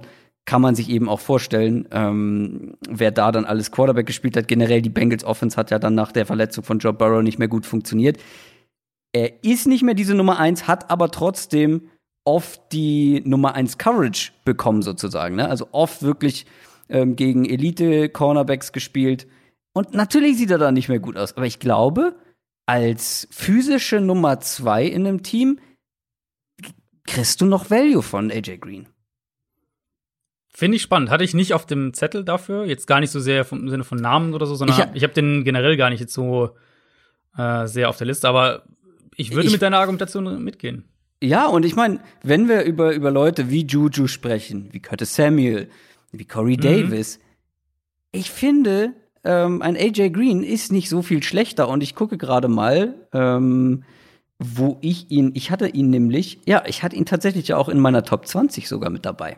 Genau, du hattest ihn, ich hatte ihn nicht in meiner Top 20. Ja, ich finde, den darf man, den darf man nicht aus den Augen verlieren. Ich glaube, der kann noch einen gewissen äh, Einfluss haben. Ist halt so ein, wäre so ein klassischer Spieler, der zu einem Team geht für ein Jahr, um einen genau. Titel zu gewinnen. Ne? So, das wäre so diese. Ich, ich habe gerade so überlegt, als du so geredet hast, wo ich mir das vorstellen könnte. Finde ich auch schwierig. Ähm, vielleicht ja sogar in Baltimore, Division-Rivale. Ähm, ich wäre eher zu einem Team gegangen, wo es eine klare Nummer eins gibt, ähm, die auch gut ist, wo aber dann ähm, eine Nummer zwei fehlt, ähm, wo ein bisschen ja was physisches fehlt. Wenn ich das jetzt so erzähle, denke ich irgendwie automatisch an Buffalo, wo du mit davon Dix. Ähm, ja, aber die haben eigentlich ja, also die haben ja, eigentlich haben die ja alle Rollen sozusagen. Die haben alle Rollen. Ja, und da wird auch keiner Free Agent, ne? Hm. Ja, gut. Vielleicht, also gut, äh, wir reden ja von Ringen und so. Kansas City. Die brauchen eigentlich genau so einen Receiver von der Grundidee her. Stimmt. Ja. Weil das war ja Sammy Watkins 2019 für sie und, und jetzt in der vergangenen Saison konnte er es nicht mehr. Mhm. Das wäre in der Theorie, wenn du sagst, du glaubst, dass du von AJ Green noch mal 16 Spiele auf durchschnittlichem bis solidem Level irgendwie kriegst. Ja. Äh, wenn er fit bleibt, glaube ich, dass man die bekommt. Ich habe mir extra noch mal ein bisschen, ein bisschen Tape angeguckt. Ihm fehlt mittlerweile so die, äh, die Spritzigkeit, ähm, die Dynamik. Mhm, ähm, absolut, ja. Klar, logisch, nach all den, den Verletzungen. Aber er hat immer noch einen großen Radius, er hat immer noch sehr, sehr gute Hände. Mhm. Und, und, in glaube, der Offense äh, kriegst du halt dann die Nummer drei Bewachung oder so. Genau, das, das ist halt ein entscheidender Faktor. Bei den Bengals war er halt wirklich der, wo du dann Darius Slay gegenübergestellt hast. Oder gegen wen hat er noch gespielt? Keine Ahnung. Aber das waren dann halt wirklich die klaren Nummer 1 Cornerbacks, mhm. die ihm dann auch gefolgt sind übers Feld. Und das, das, das ist es nicht mehr. Das ist AJ Green nicht mehr. Okay, jetzt bin ich sehr gespannt, hm. ob du mir meinen Wunsch-Sleeper wegnimmst.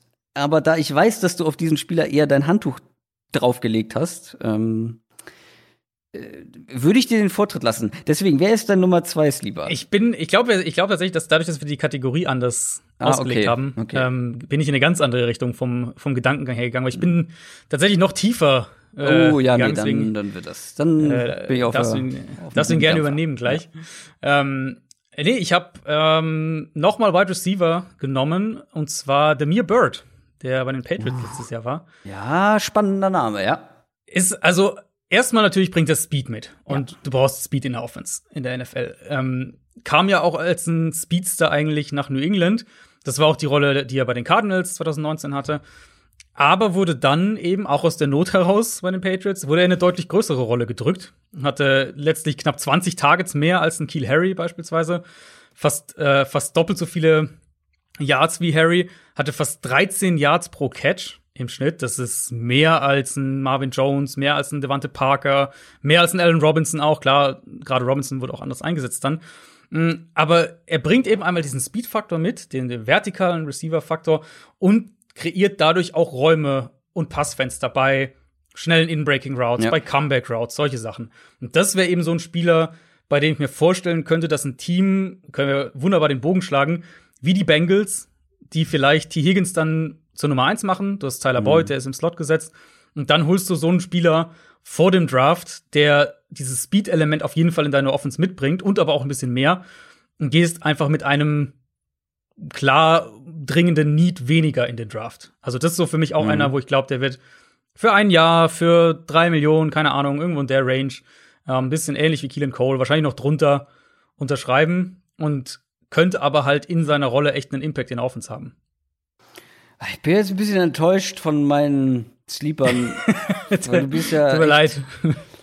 Ah, du hast ja echt die, die Nadel im Heuhaufen gesucht.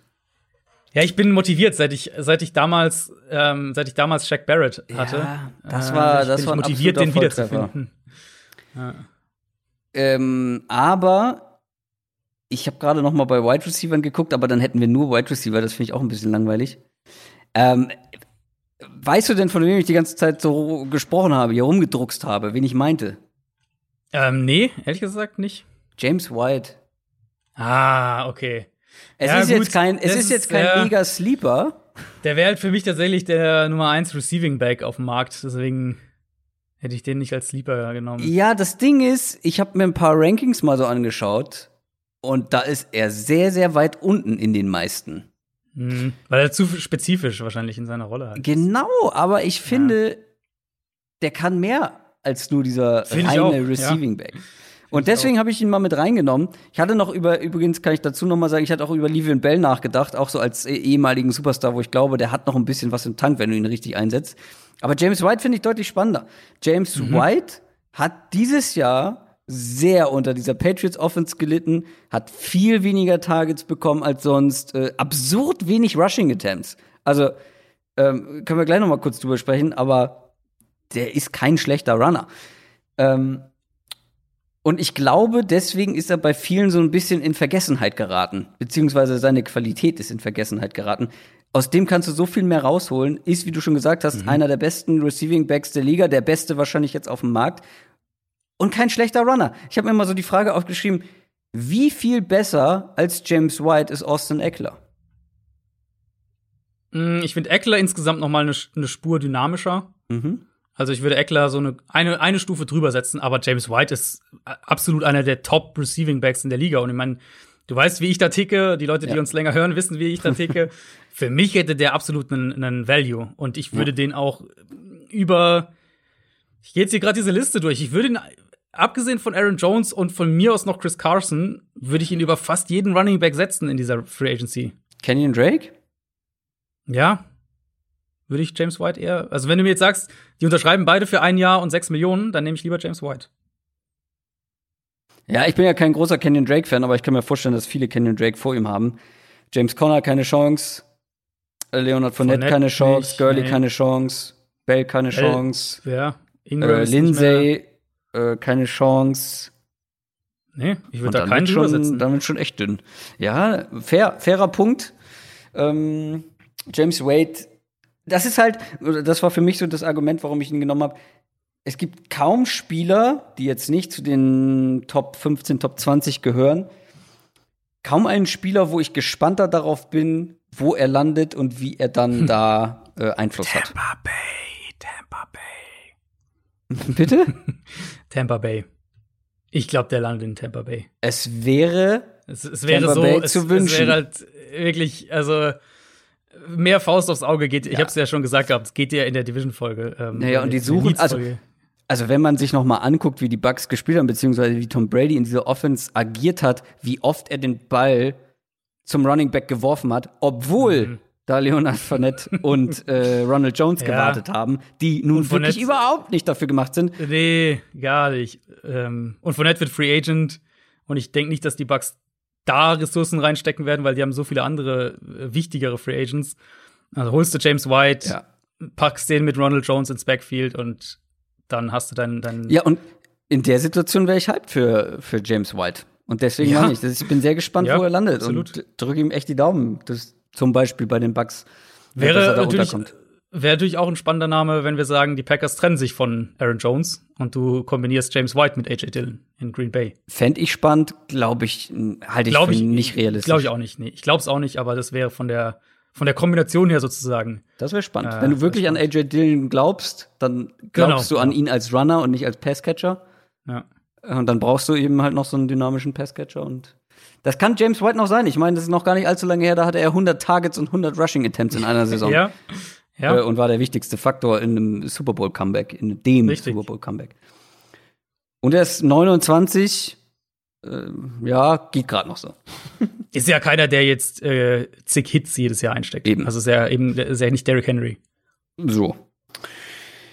Ja, ähm, wie gesagt, Levin Bell hat ihn noch mit auf dem Zettel. Robert Tonyan ist leider Restricted Free Agent. Sonst wäre der Hm. ganz weit vorne mit dabei. Ja. Ähm, ja, das waren unsere Top 15 Offense Free Agents plus Sleeper. Nächste Woche gibt es die Top 15 Defense Free Agents. Feedback wie immer gerne da lassen. Übrigens ist mir bei Jam- bei James White gerade eingefallen, es gibt dieses Jahr einen Running Back im Draft, der James Wade, äh, James Wade, James Wade spielt eine andere- James. Wade spielt eine andere Sportart. Kurz, war kurz off irgendwie, ja. äh, James White ähm, als besserer Runner ist. Mit ein bisschen mehr Körper. Bisschen mehr Knöf Ich in den Armen. tatsächlich, also ich habe natürlich ein bisschen Najee Harris und Travis Etienne und so gesehen, aber Mhm. nicht analysiert. Ich bin immer noch in den Receivern. Ich habe jetzt, glaube ich, 15 Receiver durch oder so. Ja, ich, habe, ja- Äh, ich bin ja auf die, die Running Backs umgestiegen, weil ich dann auch wieder ähm, beim Saturday Kickoff habe ich diesmal den ja. Namen richtig Mhm, gesagt? mhm. Ja, ne? Ja. Ich hatte ihn ja schon wieder äh, falsch gesagt. Ähm, sorry an der Stelle. Saturday Kickoff, da bin ich wieder für die Running Backs Preview eingeplant und da muss ich Mhm. mich ein bisschen sputen. Die ist schon Mitte des Monats. Hey, hey, hey. Ja, Nee, ich habe äh, Running Backs, Receiver-Klasse macht Spaß. Gibt viele, und ich glaube, es gibt viele, die dir gefallen werden. Hm, spannend. Running Backs machen bisher auch eigentlich Spaß, muss ich sagen. Paar interessante Namen mit dabei. Wie gesagt, einer äh, James White und besser. Wir sprechen drüber, aber das dauert noch. Erstmal kommen nächste Woche die Defense Free Agents dran. Ich wünsche euch eine schöne Woche. Wir hören uns kommenden Donnerstag spätestens wieder. Macht es gut. Tschüss. Ciao, ciao.